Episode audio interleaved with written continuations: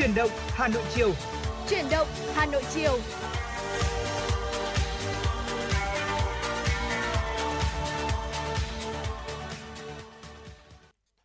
Mến chào quý vị thính giả, nhạc hiệu quen thuộc của truyền động Hà Nội chiều đã vang lên. Quang Minh và Võ Nam sẽ là hai MC đồng hành cùng quý thính giả trong buổi chiều ngày hôm nay.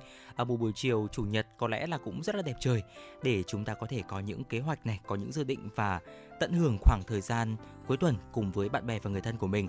Quý thính giả hãy đồng hành cùng với chúng tôi, giữ sóng và tương tác với chúng tôi thông qua số điện thoại quen thuộc 024 3773 6688 và fanpage FM96 Thời sự Hà Nội quý vị nhé. Võ Nam mến chào buổi chiều quý vị thính giả và trong buổi chiều ngày hôm nay thì nếu quý vị có những yêu cầu âm nhạc hay là những gửi lời nhắn gửi yêu thương muốn gửi tặng bạn bè và người thân của mình ừ. thì hãy tương tác với chúng tôi qua số hotline của chương trình. Võ Nam và Quang Minh luôn ở đây để sẵn sàng nhận những tin nhắn phản hồi cũng như là những yêu cầu âm nhạc của quý vị. Cùng với đó là những tin tức được chúng tôi cập nhật một cách nhanh chóng và chính xác nhất. À, hôm nay là một buổi chiều cuối tuần, một buổi chiều chủ nhật. Thưa quý vị, à, không biết là điều gì đã khiến anh Quang Minh cảm thấy à, vui vẻ và hớn hở như thế trong một buổi chiều chủ nhật như thế này ạ? À, tôi nghĩ rằng là đầu tiên ạ, đó chính là ngày hôm nay chúng ta cũng có một cái tiết trời cũng khá là thuận lợi. Wow. Ngày hôm qua thì chúng ta cũng có một chút mưa phùn phải không ạ và sương mù. Nhưng mà ngày hôm nay thì đâu đó thời tiết cũng đã tạnh giáo hơn. Và khi mà đi làm đi ạ ở trước cửa của đài truyền hình Hà Nội thì có một cái hàng cây mà đang nó đang rụng lá. Thế là tôi chỉ nhìn thấy những cái hàng cây rụng lá như vậy thôi thì tôi tự nhiên thấy Hà Nội của mình duyên dáng và đẹp quá. Và được đồng hành cùng quý vị thính giả trong một buổi chiều cuối tuần cũng là một cái niềm vinh dự cho Quang Minh cũng như là Võ Nam à, để có thể đồng hành cùng quý thính giả và nếu quý vị thính giả chúng ta cũng có nếu mà có những cái câu chuyện hay có những cảm xúc nào về ngày cuối tuần ngày hôm nay thì hãy tương tác cũng như là đồng hành cùng với chúng uh, cùng với Quang Minh và Võ Nam thông qua số điện thoại là 024 3773 6688 quý vị nhé. Vâng ạ, đôi khi thì cái niềm vui nó đến từ những cái gì đó nó nhỏ bé, ừ. uh, những như những cái điều thường nhật mà xảy ra xung quanh cuộc sống của chúng ta đúng thôi đúng không ạ? Và ngay bây giờ thì uh, để khởi động cho chuyển động Hà Nội chiều ngày hôm nay, mời quý vị hãy cùng với uh, chúng tôi thư giãn với một giai điệu âm nhạc uh, trước khi đến với những nội dung tiếp theo của chương trình qua giọng ca của Sunny Hạ Linh ca khúc vào hạ. Quý vị hãy giữ sóng, chúng tôi sẽ quay trở lại ngay.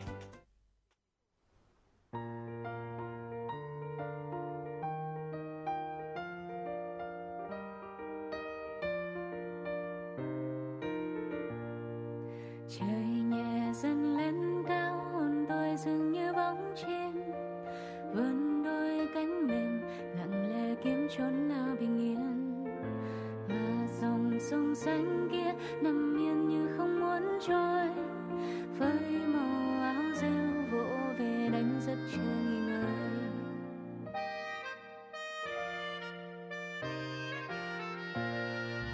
Ta dòng trời phía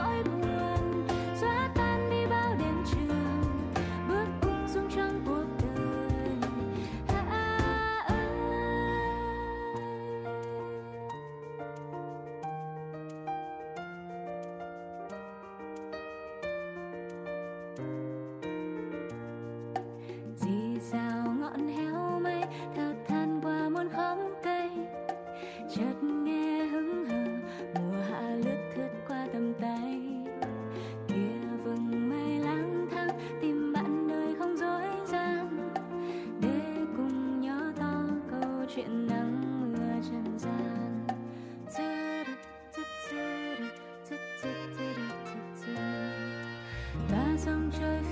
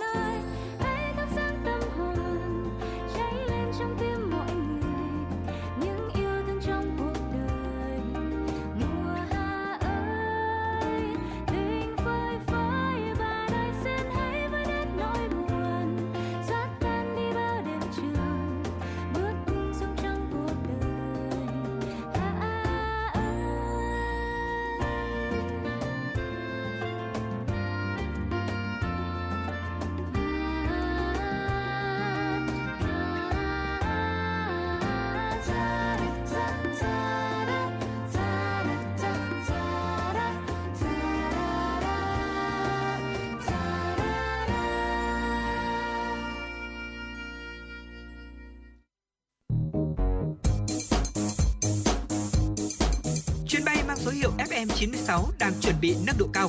Quý khách hãy thắt dây an toàn, sẵn sàng trải nghiệm những cung bậc cảm xúc cùng FM96.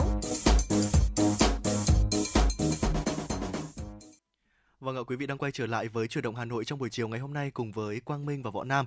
Và làn sóng chuyển động Hà Nội chiều xin được tiếp tục với những tin tức thời sự đáng chú ý do phóng viên Kim Dung thực hiện. Thưa quý vị, sáng nay tại thành phố Nha Trang, Thủ tướng Phạm Minh Chính dự hội nghị công bố quy hoạch và xúc tiến đầu tư tỉnh Khánh Hòa năm 2023 do Bộ Kế hoạch Đầu tư, Bộ Xây dựng phối hợp Ủy ban nhân dân tỉnh Khánh Hòa tổ chức. Theo Ủy ban nhân dân tỉnh Khánh Hòa, ngày 29 tháng 3, Thủ tướng Chính phủ ban hành quyết định số 318 QĐ-TTG phê duyệt quy hoạch tỉnh Khánh Hòa thời kỳ 2021-2030, tầm nhìn đến năm 2050. Theo đó, đến năm 2030, Khánh Hòa có hai đô thị loại 1 là thành phố Nha Trang và đô thị mới Cam Lâm, một đô thị loại 2 là thành phố Cam Ranh, một đô thị loại 3, hai đô thị loại 4 và các đô thị loại 5. Trong đó, thành phố Nha Trang là đô thị hạt nhân, thành phố Cam Ranh là đô thị du lịch logistics, huyện Cam Lâm trở thành đô thị sân bay hiện đại, sinh thái, đẳng cấp quốc tế, huyện Vạn Ninh trở thành đô thị du lịch biển cao cấp, thị xã Ninh Hòa là đô thị công nghiệp, huyện Diên Khánh là đô thị sinh thái văn hóa truyền thống, Quy hoạch đặt mục tiêu đến năm 2030, Khánh Hòa trở thành thành phố trực thuộc trung ương, trung tâm dịch vụ du lịch biển quốc tế, một cực tăng trưởng trung tâm của khu vực duyên hải Nam Trung Bộ, Tây Nguyên và cả nước về kinh tế biển, công nghiệp công nghệ cao, khoa học và công nghệ, đổi mới sáng tạo, đào tạo nguồn nhân lực và chăm sóc sức khỏe chất lượng cao. GRDP bình quân đầu người đạt nhóm 15 tỉnh thành phố cao nhất cả nước, quy mô dân số toàn tỉnh khoảng 1,4 triệu người.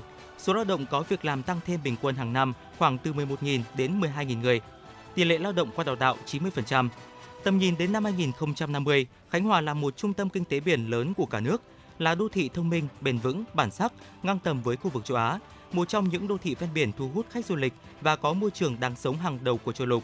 Tốc độ tăng trưởng GDP bình quân thời kỳ 2031-2050 đạt khoảng 5% một năm. GDP bình quân đầu người đến năm 2050 đạt 690 triệu đồng, tỷ lệ đô thị hóa đạt từ 75 đến 80%. Ủy ban nhân dân thành phố Hà Nội đã giao công an thành phố tổ chức triển khai thực hiện quy định tại nghị quyết số 01/2023 của Hội đồng nhân dân thành phố, bãi bỏ quy định về lệ phí đăng ký cư trú tại thành phố. Đây là nội dung văn bản số 890 về việc thực hiện nghị quyết số 01/2023 của Hội đồng nhân dân thành phố. Nghị quyết số 01/2023 được Hội đồng nhân dân thành phố Hà Nội khóa 16 thông qua tại kỳ họp thứ 11 có hiệu lực thi hành kể từ ngày ký. Nghị quyết quy định bãi bỏ hoàn toàn lệ phí đăng ký cư trú tại thành phố được quy định tại Nghị quyết số 06/2020 của Hội đồng nhân dân thành phố Hà Nội quy định thu phí lệ phí trên địa bàn thành phố Hà Nội thuộc thẩm quyền của Hội đồng nhân dân thành phố và Nghị quyết số 13/2021 sửa đổi, bổ sung một số điều của Nghị quyết số 06/2020 NQ-HDND. Một thông tin đáng quan tâm tiếp theo thưa quý vị, chỉ số cải cách hành chính năm 2022 của Sở Lao động Thương binh và Xã hội Hà Nội đạt 91,68%, dẫn đầu khối sở, cơ quan tương đương sở của thành phố. Đây là thành quả của quá trình nỗ lực tạo chuyển biến thực chất trong công tác cải cách hành chính của sở với phương châm lấy người dân và doanh nghiệp làm trung tâm để phục vụ. Với nhiệm vụ được giao là quản lý nhiều lĩnh vực, nhiều đối tượng thụ hưởng, Đảng ủy, Ban giám đốc Sở Lao động Thương binh và Xã hội Hà Nội luôn xác định lấy người dân và doanh nghiệp làm trung tâm để phục vụ. Trong đó, Sở tập trung chỉ đạo, đôn đốc thực hiện quyết liệt các nhiệm vụ về cải cách hành chính, quyết tâm đổi mới, tạo sự chuyển biến rõ rệt về chất lượng phục vụ, nâng cao mức độ hài lòng của người dân.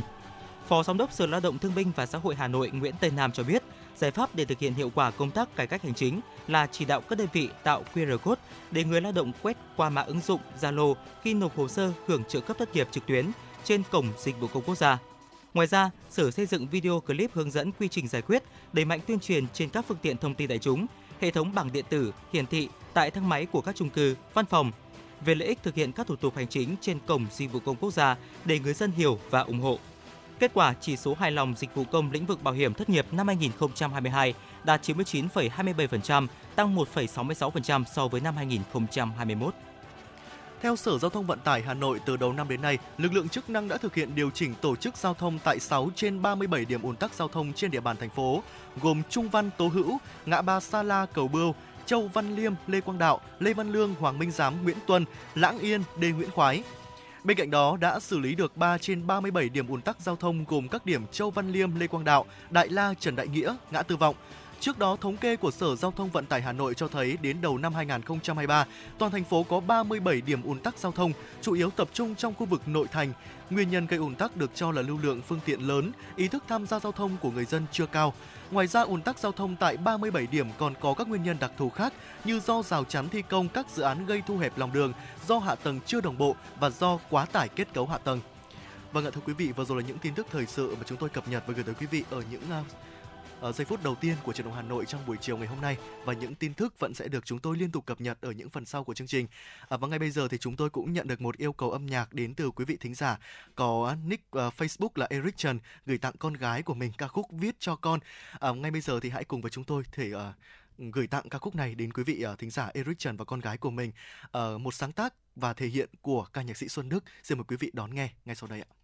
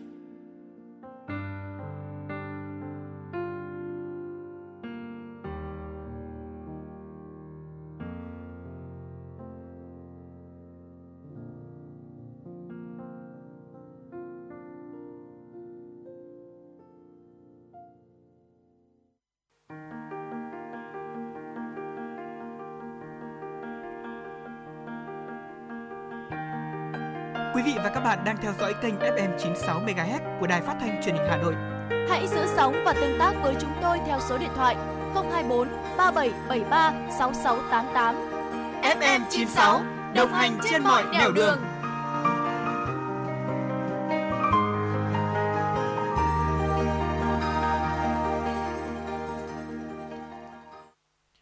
vị đang quay trở lại với chuyển động Hà Nội chiều ngày hôm nay cùng với à, Võ Nam và Quang Minh. Và chúng ta ngay sau đây sẽ đến với một tiểu mục hết sức quen thuộc của chương trình đó chính là tiểu mục sống khỏe cùng với FM96 à, cùng với những loại thực phẩm à, rất tốt cho sức khỏe của chúng ta trong cuộc sống hàng ngày. Và trong chương trình ngày hôm nay thì chúng tôi sẽ giới thiệu đến quý vị và các bạn một loại thực phẩm uh, đó chính là tỏi với những công dụng ừ. mà chúng ta nên thêm tỏi vào bữa ăn mỗi ngày của chúng ta. Dạ vâng, thưa quý vị, tỏi là cũng là một cái nguyên liệu rất là phổ biến trong bữa cơm của mỗi người Việt phải không ạ? Tỏi thì có ít calo này, chất béo và đường cũng như là natri. À, tuy nhiên thì vì được tiêu thụ với số lượng nhỏ nên là không đóng góp quá nhiều vào lượng dinh dưỡng cung cấp cho cơ thể. Tỏi chứa nhiều vitamin và khoáng chất có lợi cho sức khỏe như là mangan, selen, vitamin C, vitamin B6 cũng như là những chất chống oxy hóa khác bao gồm cả allicin. Và tỏi là một trong những thực phẩm lành mạnh làm tăng thêm hương vị đậm đà cho bất kỳ món ăn nào. Có nhiều cách để chúng ta có thể sử dụng tỏi thưa quý vị, ví dụ như là phi thơm này, ngâm giấm này. Tuy nhiên, cách tốt nhất để thu được lợi ích tốt với sức khỏe đó chính là ăn sống ạ. Vậy thì ngay bây giờ chúng ta hãy cùng nhau tìm hiểu những lợi ích của tỏi đối với sức khỏe. Lợi ích đầu tiên đó chính là tốt cho trí não thưa quý vị. Một lợi ích mà tỏi sống mang lại đó chính là cải thiện trí não. Do cái thành phần vitamin B6 và magie có trong tỏi đều liên quan đến việc thúc đẩy tâm trạng và cải thiện sức khỏe của não bộ. Tỏi có chứa chất chống oxy hóa mạnh là salicylic, ờ, giúp chống lại các gốc tự do. Uh, Chất chống oxy hóa này thì nó còn có cái tác dụng là bảo vệ chống lại tổn thương não và giữ cho não hoạt động một cách tốt hơn khi về già.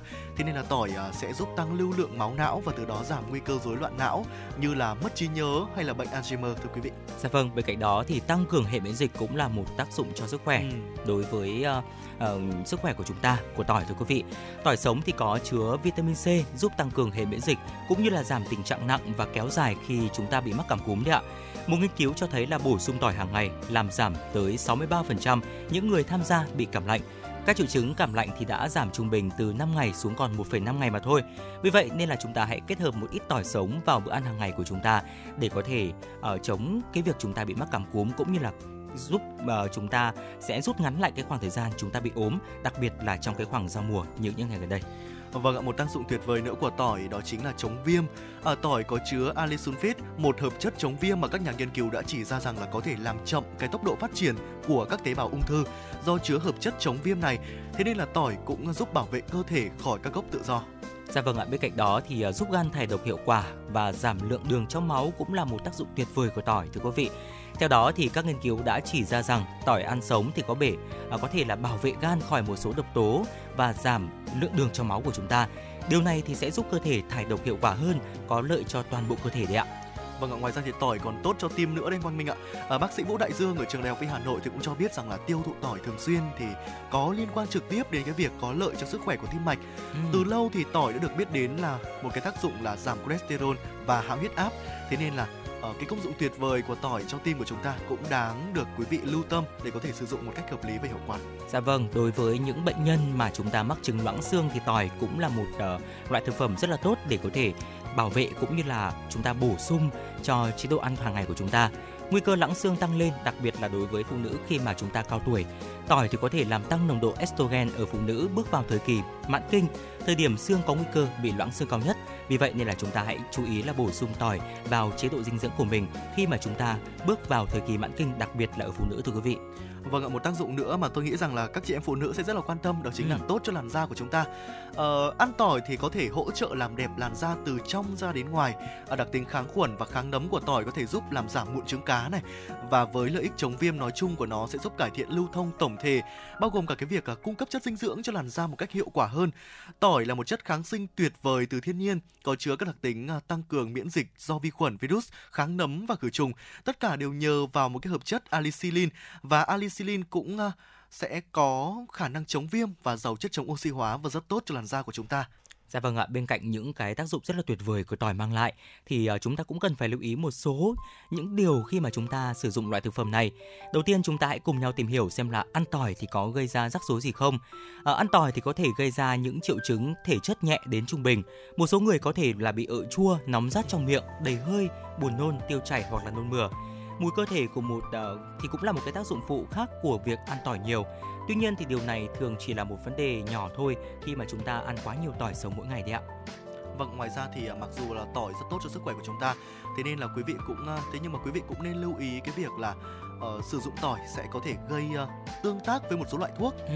Ở những người mà đang dùng một số loại thuốc nên thận trọng uh, vì tỏi sống có thể có khả năng phản ứng với một số loại thuốc bao gồm là thuốc chống đông máu này thưa quý vị, uh, chống kích, tập tiểu cầu, hạ đường huyết và insulin. Nếu bạn đang sử dụng những cái loại thuốc khác thì ờ, bạn nên nói chuyện với bác sĩ trước khi kết hợp với bất kỳ loại thực phẩm bổ sung nào hoặc là thảo mộc nào như là tỏi sống chẳng hạn vào chế độ ăn uống của chúng ta. Dạ vâng, bên cạnh đó thì ăn tỏi sống thì có thể gây bỏng hoặc là kích ứng thưa quý vị. Đối với những người mới bắt đầu thì nó có thể là rất dữ dội và thậm chí là gây ra cảm giác nóng rát khó chịu khi mà chúng ta bắt đầu nhai. À, một số người có thể nhạy cảm với tỏi bôi tại chỗ, có nghĩa là nó có thể là ảnh hưởng tiêu cực đến làn da của chúng ta và gây ra phát ban cục bộ. Và nếu chúng ta là một người nhạy cảm khi dùng tỏi để chế biến thực phẩm nên đeo găng tay thưa quý vị để có thể bảo vệ làn da của chúng ta. Ừ, mặc dù là tỏi rất là tốt đúng không ạ? Thế nhưng mà ở uh, cũng không phải là tốt thì chúng ta sẽ sử dụng nhiều đúng không? Vậy thì ăn bao nhiêu tỏi sống tốt cho mỗi ngày của chúng ta? Uh, không chỉ tăng cường cái sức đề kháng và giúp đẩy lùi vi khuẩn virus, ăn tỏi sống còn giúp điều chỉnh được cái lượng đường trong máu này, giảm huyết áp và giảm cholesterol. À, theo bác sĩ Dương Ngọc Vân ở bệnh viện 198 cho rằng à, lượng tỏi sống tối ưu mà mỗi người nên tiêu thụ hàng ngày là từ 1 đến 2 tép thôi thưa quý vị để có thể nhận được nhiều cái lợi ích nhất mà không có bất kỳ một tác dụng phụ không mong muốn nào như là cái mùi cơ thể hay là chứng ợ nóng. Thế nên là mặc dù nó tốt thật đấy thế nhưng mà cũng nên sử dụng điều độ và hợp lý để đảm bảo à, những cái lợi ích nhất định của nó mà không gây những cái tác dụng phụ không mong muốn. À, và đó là những cái kia chia sẻ của chúng tôi về à, lợi ích của tỏi và cũng như là những cái lưu ý xung quanh đến à, vấn đề chúng ta sử dụng tỏi tốt cho sức khỏe. Không biết là anh Quang Minh có phải là một người uh, thích sử dụng loại thực phẩm này không ạ? Ừ, tôi cũng thích đấy ạ. Và đặc biệt là khi mà chúng ta sẽ sử dụng tỏi kết hợp với những món nước chấm hay là đồ nướng đấy ạ thì uh, chúng ta cũng uh, thực sự là tỏi nó là một cái loại gia vị một loại thực phẩm mà nó sẽ làm tăng cái hương vị cho món ăn rất là nhiều. Uh, tuy nhiên thì uh, uh, cũng cần phải lưu ý một số những cái điều như là Quang Minh và Võ Nam vừa chia sẻ. Khi mà chúng ta uh, ăn tỏi quá nhiều thì sẽ có thể gây ra một số những cái rắc rối cho cơ thể của chúng ta. Uh, và đặc biệt là đối với một số những cái đối tượng cụ thể mà chúng tôi cũng vừa lưu ý. Và nếu quý vị tính giả chúng ta có thêm những chia sẻ nào có những kiến thức nào uh, về những loại thực phẩm tốt cho sức khỏe để có thể chia sẻ trong tiểu mục sống khỏe cùng FM96 thì hãy tương tác với chúng tôi quý vị nhé thông qua số điện thoại quen thuộc 024 3773 6688. Và ngay bây giờ thì à, trước khi đến với những nội dung hấp dẫn tiếp theo của chương trình, hãy cùng với chúng tôi quay trở lại với không gian âm nhạc để cùng thưởng thức ở giọng ca của ca sĩ Dương Trần Nghĩa qua một sáng tác của nhạc sĩ Nguyễn Hải Phong ba kể con nghe. Mời quý vị đón nghe.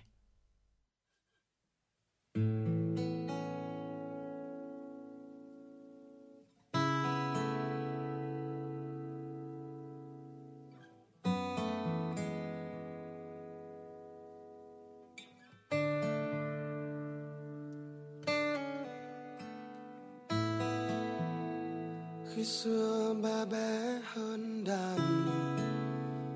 Nghe khi ta rung lên không bao giờ sao lãng. Dây buông dây bấm ngân vang. Âm thanh đi khắp không gian. Piano lại khó hơn nhiều. Thêm đôi tay nhỏ bé hơn biết bao nhiêu. Vẫn lướt trên mặt đàn vẫn ước mơ ngập tràn, yêu thương đi khắp không gian. Khi ba lên tám lên mười chơi khi ta không hay nên ba tập chơi trong đôi chân lo lắng, run run, đôi tay ba đánh lung tung. Bao nhiêu năm dòng dã qua rồi bao nhiêu năm lặng lẽ bà vẫn hay cười. Bà ước mơ thật nhiều, bà khát khao thật nhiều. Bà yêu con biết bao nhiêu. Khi nghe nhạc con nhẹ nhàng hơn. Khi nghe nhạc con là dòng sông. Con là cánh đồng, nằm giữa khoảng trời mênh mông như bà dù lúc xưa bác còn thơ bé. Đôi khi là chưa e đầy gió. Đôi khi là vui đùa đầu ngõ. Ba là nỗi buồn vì ba cầm lạnh hơi sương. Ông dạy ba lớn lên sức mạnh phi thường.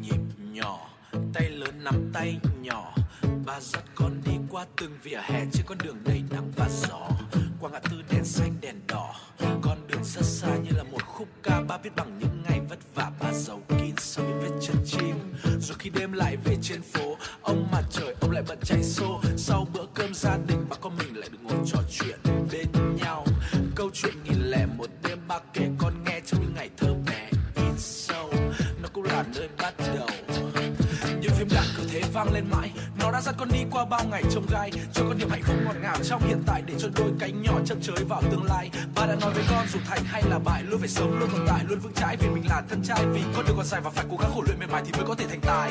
Yeah, ba đã dạy cho con phải sống với một tình yêu bao la. Dù mai này nghèo khổ đến đâu thì cũng không được dối trá. Dù là vất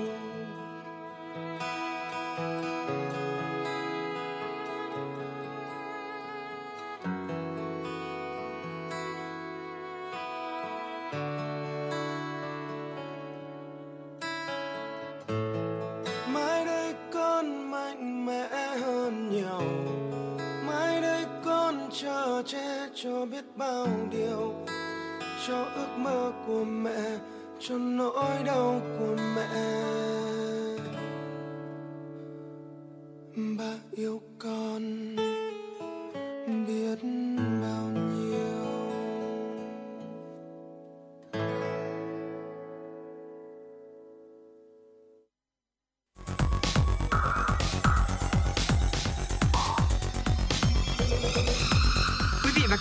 Theo dõi kênh FM 96 MHz của đài phát thanh truyền hình Hà Nội. Hãy giữ sóng và tương tác với chúng tôi theo số điện thoại 024 3773 6688. FM 96 đồng hành trên mọi nẻo đường.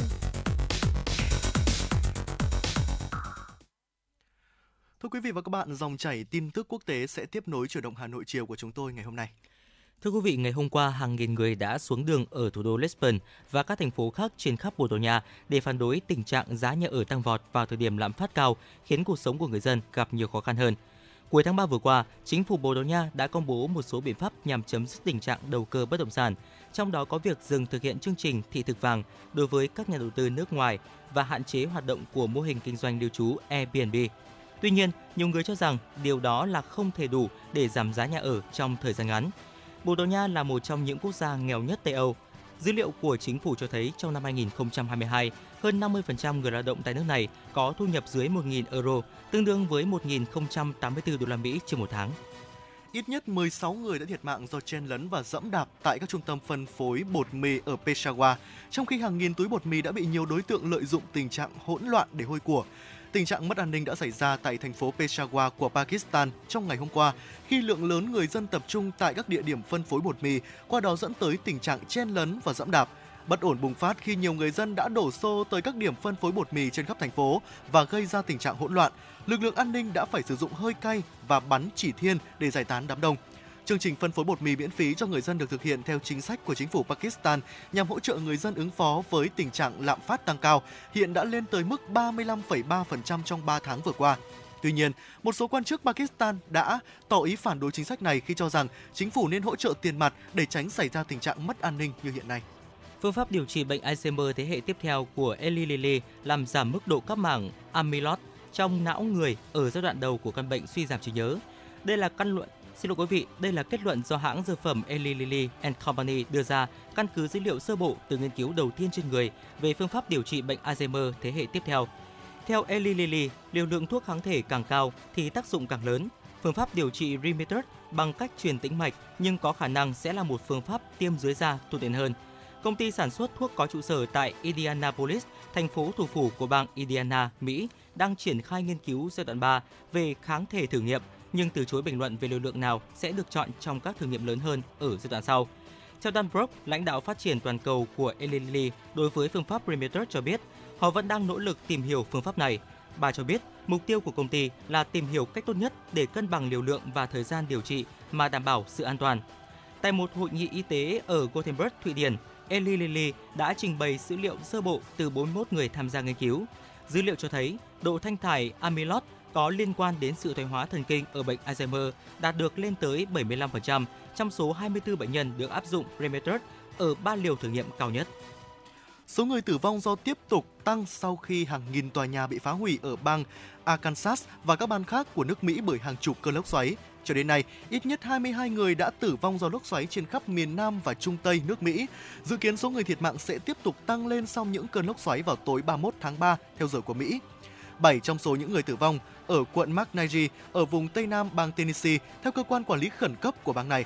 Trong khi đó, 5 người thiệt mạng ở các quận Gross và Pulaski ở bang Arkansas và 3 người ở quận Sullivan của bang Indiana, ở một quận Bonnie và Illinois ở một quận Pontotoc, bang Mississippi và một quận ở bang Madison, bang Alabama. Thiệt hại lan rộng đến mức phải mất nhiều ngày mới có thể đến được tất cả các khu vực bị ảnh hưởng. Thị trưởng Little Rock của thành phố thủ phủ của bang Arkansas thông tin hơn 2.100 ngôi nhà và cơ sở kinh doanh trong thành phố đã bị hư hại, thiệt hại lan rộng đến mức phải mất nhiều ngày mới có thể đến được tất cả những khu bị ảnh hưởng. Hiện thì mức độ thiệt hại tổng thể vẫn đang được đánh giá. Thưa quý vị và vừa rồi là một số những tin tức đáng quan tâm có trong buổi chiều ngày hôm nay. Còn bây giờ thì xin được tiếp nối với chương trình với một tiểu mục rất quen thuộc với chúng tôi, đó chính là tiểu mục ăn gì ngày hôm nay thưa quý vị. À, không biết là ngày hôm nay đâu sẽ là món ăn mà chúng ta sẽ giới thiệu đến quý thính giả thì võ nào. Vâng ạ, một món ăn mà phải nói rằng đã làm à, nên à, cái thương hiệu của Hà Nội mà phải nói rằng là chỉ có những người mà gọi là à, người ta gắn bó lâu với Hà Nội thì mới có thể khám phá được hết trọn vẹn đầy đủ cái cách ừ. thức để có thể nấu và thưởng thức món ăn này đó chính là món bún ốc nguội và bún ốc nóng thơm ngon chuẩn vị của người Hà Nội xưa à, bún ốc thì khá là quen thuộc rồi. Đối với người Hà Nội là một món ăn nước đặc trưng bởi cái hương vị đậm đà à, dai giòn của thịt ốc hòa quyện với vị ngọt thanh của nước dùng. Ăn kèm với đó là những loại rau sống tươi ngon. Và ngày hôm nay thì ờ, uh, chuyển động Hà Nội sẽ giới thiệu đến quý vị và các bạn hai cách để có thể làm bún ốc thơm ngon tại nhà. Đó chính là bún ốc nguội và bún ốc nóng. Đầu tiên thì là món bún ốc nguội, nguyên liệu sẽ chuẩn bị để làm món bún ốc nguội này là chúng tôi sẽ đưa ra khẩu phần cho 4 người sẽ là gồm những nguyên liệu nào anh Quang Minh nhỉ? Ừ, dạ vâng, đầu tiên chúng ta cần phải có 1 kg ốc nhồi hay còn gọi là ốc mít đi ạ. À, bún hến 1 kg, mỡ heo 90 g, hành tím băm một muỗng canh và cà chua 200 g, ớt bột 100 g, giấm bỗng nếp 220 ml, nước dùng 1 lít, dầu ăn 4 muỗng canh và nước mắm 3 muỗng canh cũng như là những cái gia vị thông dụng một ít à, gồm có muối này, hạt nêm, bột ngọt tùy theo khẩu vị và sở thích của chúng ta. Và tiếp tục chúng ta hãy cùng nhau tìm hiểu cách chế biến bún ốc nguội. Đầu tiên chúng ta cần phải rửa và luộc ốc. Ốc mít mua về thì chúng ta sẽ ngâm trong nước vo gạo hoặc là giấm pha loãng để nhả hết bùn đất. Rửa sạch sau đó thì cho ra rổ và để ráo. Cho ốc và hai lít nước vào nồi cùng với một muỗng canh muối, đậy nắp là luộc lửa lớn. Khi à, nước sôi lớn và ốc đã bung mài cạn bớt còn tầm 1,5 lít thì chúng ta sẽ tắt bếp và vớt ốc ra ngay, giữ lại phần nước luộc ốc và để nguyên liệu cho lắng cạn thưa quý vị. Vâng ạ, sau đó thì là sẽ đến công đoạn lấy thịt ốc. Ừ. Ốc à, đã luộc chín thì bạn sẽ vớt ra để à, nguội bớt một chút rồi hãy à, cầm cái con ốc và dốc mạnh cho thịt ốc tuột ra. Đối với những con ốc mà à, dốc không ra thịt thì bạn có thể à, đặt nó lên thớt và chặt chặt bỏ một cái phần nhỏ ở đuôi ốc rồi có thể là dùng cái tăm xiên vào cái tăm mà chúng ta hay dùng để uh, xiên xiên nướng thịt đấy ạ. Sau đó sẽ lấy ốc ra, uh, ngắt bỏ cái phần đuôi ruột ốc và chỉ lấy cái phần thịt săn cho ra tô to và sau đó thì chúng ta sẽ bước sang một cái công đoạn hết sức quan trọng và có thể nói là làm nên cái hương vị của món này đó chính là làm nước màu ăn bún ạ. Ở cái công đoạn để làm món à, làm cái cái công đoạn là làm nước màu ăn bún này thì à, cũng đơn giản thôi. Quý vị sẽ bắt cái chảo lên bếp lửa lớn và làm nóng chảo. Khi mà chảo đã nóng rồi thì hãy cho khoảng à, tầm 90 gram mỡ heo. À, nếu quý vị à, có mỡ heo không thì hãy dùng à, cái dầu ăn thực vật của chúng ta cũng được. À, đun chảy và sau đó hòa quyện với bốn uh, muỗng canh dầu ăn và kết hợp với uh, khi mà hỗn hợp này uh, nó sôi sôi lên rồi đúng không ạ chúng ta sẽ ừ. chúng ta sẽ đến vào những công đoạn tiếp theo Dạ vâng ạ, tiếp theo chúng ta cùng đến với một bước cũng rất là quan trọng thưa quý vị, đó chính là nấu nước dùng ạ. À, bắc nồi to lên bếp lửa lớn hòa 1,5 lít nước luộc ốc với 1 lít nước dùng, đậy nắp và đun hỗn hợp sôi nhẹ. À, vớt hết những cái phần vàng mỡ nổi lên trên bề mặt nước dùng và chúng ta sẽ tiếp tục nêm vào nồi nước dùng hai muỗng canh hạt nêm, một muỗng canh bột ngọt, ba muỗng canh nước mắm và khuấy đều cho gia vị tan hết. Tiếp theo chúng ta sẽ cho 220ml giấm bỗng nếp vào nước dùng, khuấy đều và đun cho hỗn hợp sôi lớn thì chúng ta sẽ vớt bọt lại lần nữa và nêm nếm gia vị cho vừa ăn. Tiếp theo chúng ta sẽ cần phải à, tắt bếp cũng như là để mở nắp cho nước dùng nguội hẳn và từ đó là chúng ta đã hoàn thành bước nấu nước dùng rồi ạ. Tiếp theo chúng ta à, khi ăn thì quý vị chúng ta sẽ cho một vài con ốc vào chén này, chan nước dùng uh, vào xâm sấp bề mặt uh, sắp bún tươi ra đĩa và với khẩu phần ăn cũng như là múc một ít nước màu ra đĩa nhỏ. Vậy là chúng ta đã có một cái phần ốc bún uh, bún ốc nguội rất là dạ thơm vâng ngon để có thể là thưởng thức và Ờ, nếu quý vị thính giả chúng ta đã làm món ăn này thành công rồi thì hãy có thể chia sẻ những cái thành phẩm với chúng tôi à, cũng như là chia sẻ một số những cái bí kíp có thể là riêng quý vị thính giả để chúng ta có thể là có một món bún ốc nguội thơm ngon thưa quý vị. Vâng, nghe rất là hấp dẫn đúng không anh Quang Minh? À, chắc chắn là không biết là quý vị à có cái món ăn nào trong thực đơn buổi chiều ngày hôm nay của quý vị chưa một món quà chiều thì quý vị cũng có thể thử uh, chúng ta có thể uh, ra những cái cửa hàng hoặc là có thể là thử cho mình nấu những cái uh, tô bún ốc nguội như chúng tôi vừa mới chia sẻ quý vị công thức và cách làm. Uh, và có thể chia sẻ với chúng tôi những cái hình ảnh thú vị của quý vị uh, xoay quanh cái công đoạn làm những cái làm cái món ăn bún ốc nguội này. Uh, vẫn có những cái chia sẻ xoay quanh món uh, bún ốc nóng nữa. Thế nhưng mà uh, trước đó thì hãy cùng với chúng tôi đến với một giai điệu âm nhạc ngay sau đây. Mời quý vị hãy đến với ca khúc cô đơn trên sofa. Uh, ngay sau đây chúng tôi sẽ quay trở lại ngay. Quý vị hãy giữ sóng quý vị nhé.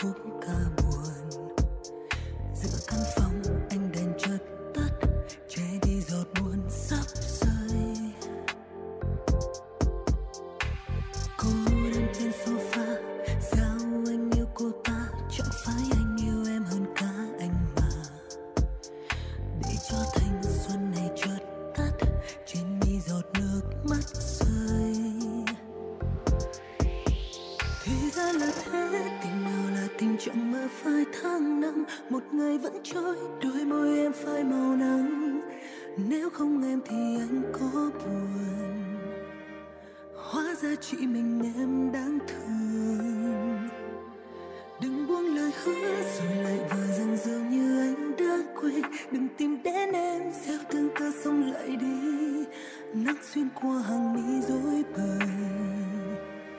Giữ tim em vài giây cuối thôi. Để em được ngã lưng lên một chiếc sofa.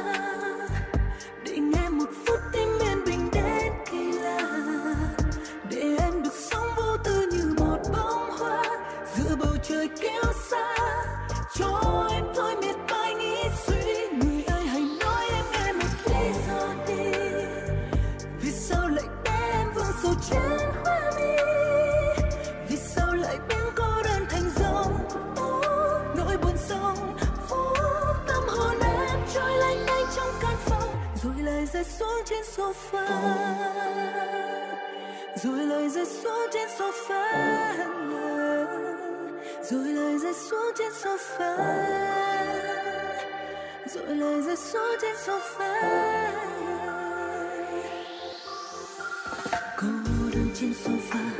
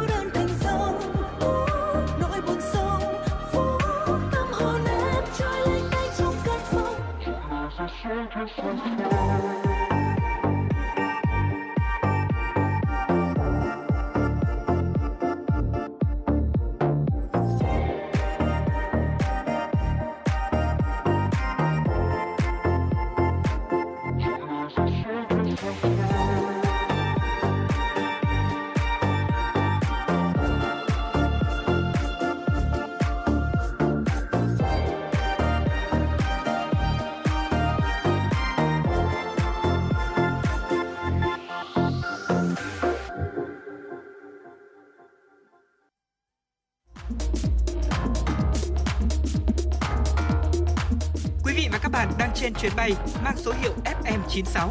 Hãy thư giãn, chúng tôi sẽ cùng bạn trên mọi cung đường. Hãy giữ sóng và tương tác với chúng tôi theo số điện thoại 024 3773 6688.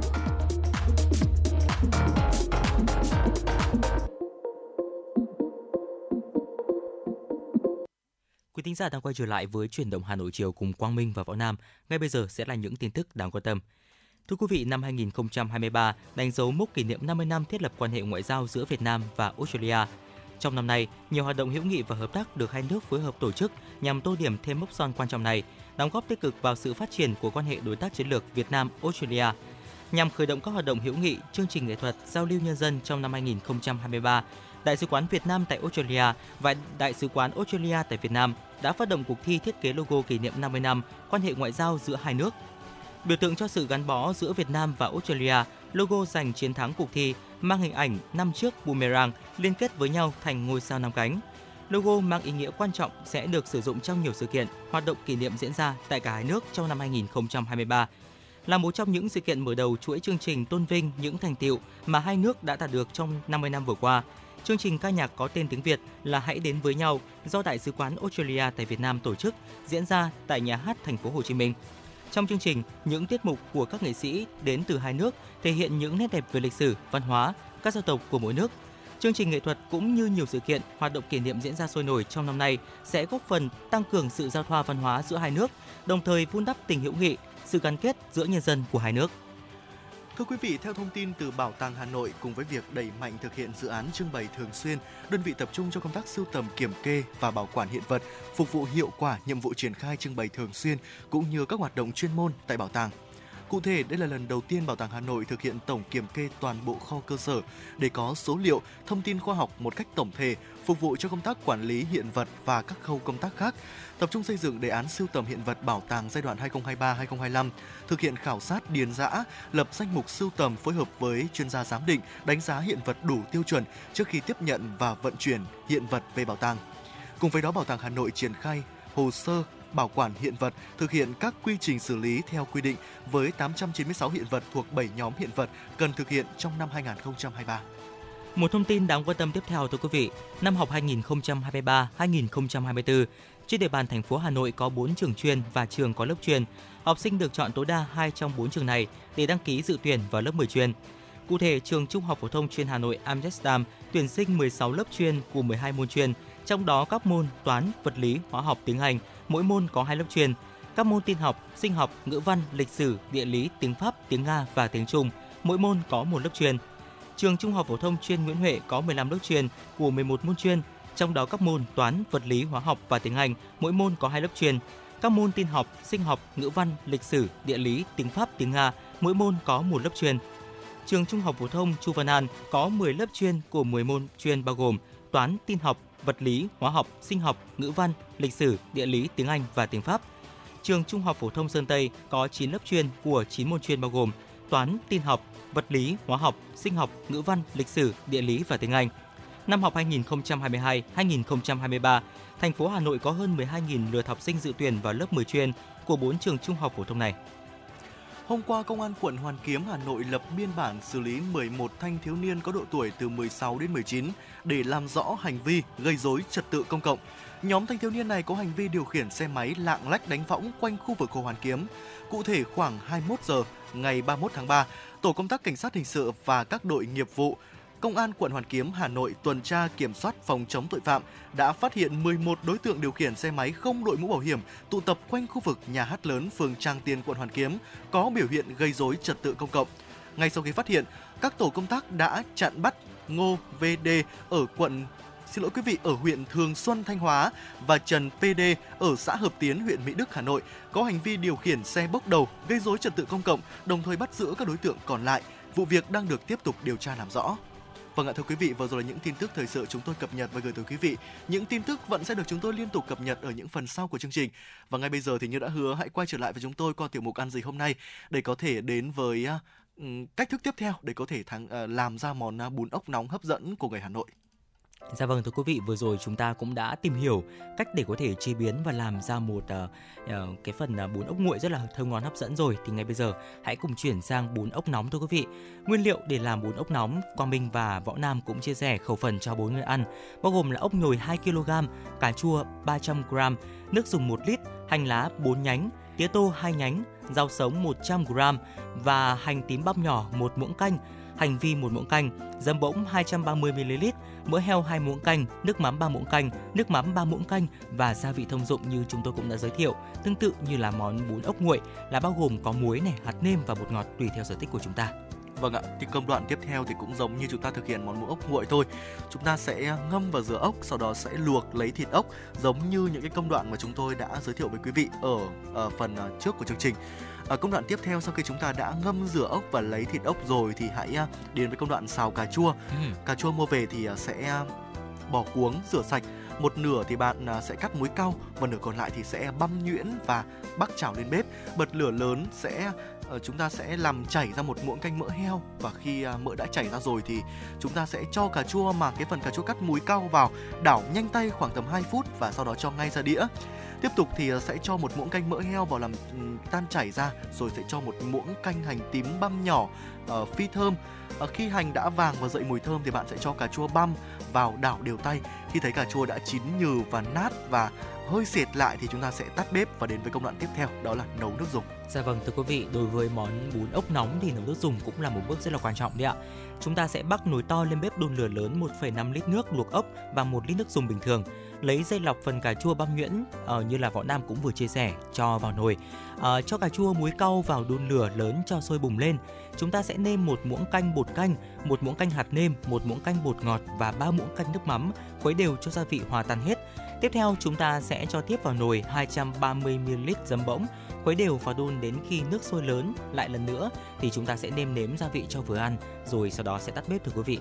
Vâng ạ, như vậy đã hoàn thành à, xong một à, món ăn rất là tuyệt vời đó chính là ờ, bún ốc nóng đúng không ạ? Và khi ăn thì quý vị sẽ cho một cái lượng bún vừa ăn vào vào và trần qua nước sôi cho nóng kế đến thì à, sẽ cho bún đã trần vào tô cùng với những cái gia vị rau thơm như là hành lá này ờ, một ít tía tô cắt nhỏ thêm một chút ốc vào rồi thì chan cái nước dùng nóng vào ở chan vài miếng cà chua rắc một ít hành phi lên trên là đã hoàn thành xong một tô bún ốc nóng hổi và thơm ngon rồi. Ở bún ốc thì sẽ ăn kèm với những loại rau sống cắt nhỏ và chấm cùng với nước chấm sa tế rất là ngon thưa quý vị. Dạ vâng từ đó chúng ta sẽ có thành phẩm là một tô bún ốc nóng hổi đẹp mắt được bày ra tỏa khói nghi ngút vô cùng hấp dẫn đấy ạ. À, nước dùng màu hồng nhạt này trong veo bởi vì là có vị chua thanh của cà chua và giấm bỗng. À, ốc đầy đặn săn giòn ngon tuyệt khi mà chúng ta sẽ chấm cùng một chút sa tế cay cay hấp dẫn. Món ăn thì càng được cân bằng và thơm ngon hơn khi mà chúng ta dùng kèm rau sống tươi mát. Và đây cũng là một món ăn rất đơn giản và dễ làm tại nhà, lại rất ờ, độc đáo và lạ vị cho bữa cơm gia đình của chúng ta thêm mới lạ và phong phú. Vâng ạ, và để tạo nên cái sự thơm ngon của món bún ốc, à, kể cả bún ốc nóng và bún ốc nguội thì cái cách chọn mua ốc là một trong những cái vấn đề rất là quan trọng. Vậy thì à, không biết là anh Quang Minh có thể chia sẻ với quý vị thính giả là những cái cách nào để có thể chọn ra uh, mua ốc nhồi tươi ngon được không? Ừ, dạ vâng. Đầu tiên khi mà chúng ta chọn mua thì chúng ta cần phải uh, thử chạm tay vào miệng ốc. Nếu ốc thụt sâu vào bên trong là những con ốc còn sống và rất ừ. tươi và đó là những con ốc mà chúng ta nên mua đấy ạ. Vâng. Bên cạnh đó thì ốc béo là những con có màu uh, những có những có cái mày nằm sát trên miệng ốc. Ốc ốc gầy ốm thì lớp mày đó thụt sâu vào bên trong. Ờ, không nên chọn mua những con ốc cầm lên người thì nghe có một cái mùi nặng nhẹ và quan sát thấy lớp mày cứng của ốc thụt sâu vào bên trong thì chắc chắn đó chính là ốc đã chết hoặc là ốc gầy thì chúng ta cũng không nên mua. Khi mà chúng ta thả vào trong chậu nước, ốc sẽ chết nổi lên sấp với miệng quay xuống dưới thì đó là những cái con ốc mà chúng ta cần phải loại bỏ.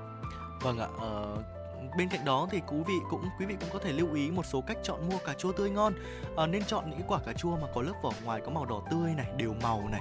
À, cái lớp vỏ ngoài nguyên vẹn và không có vết chảy xước càng mọng thì cà chua càng tươi ngon quý vị ạ. Ừ. À, cà chua chín cây tự nhiên thì sẽ thường có hương vị dịu nhẹ, khi ngửi thì có thể sẽ dễ dàng cảm nhận được cái cái vị à, mùi thơm rõ ràng của cà chua chín cây tự nhiên.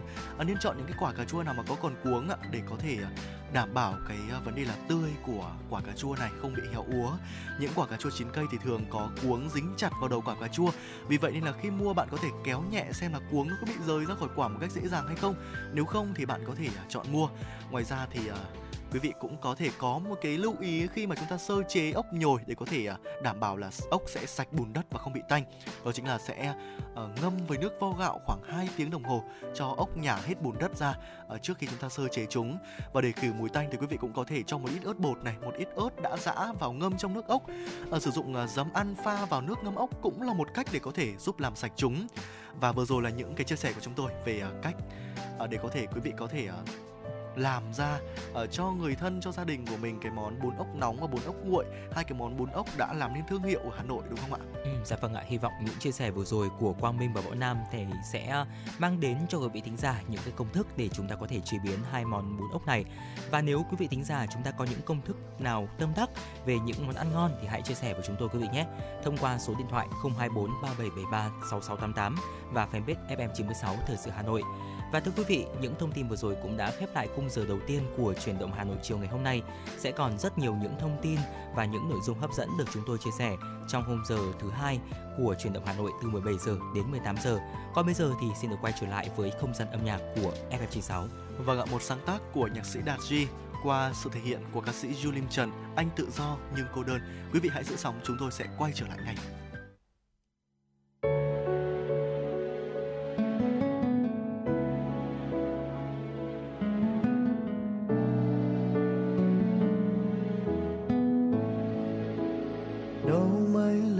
Rồi. Thật sự đau rất nhiều lần, nhắc đến là buồn mà chẳng khiếu là tại sao. Tại vì sau bao vấp ngã anh mạnh mẽ, nhưng anh không cười. Nhìn dòng xe qua vội vã anh lặng lẽ, chậm chậm tay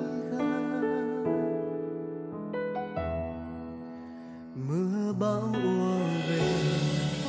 Là ngày em chẳng trở về, qua mấy cuộc tình giờ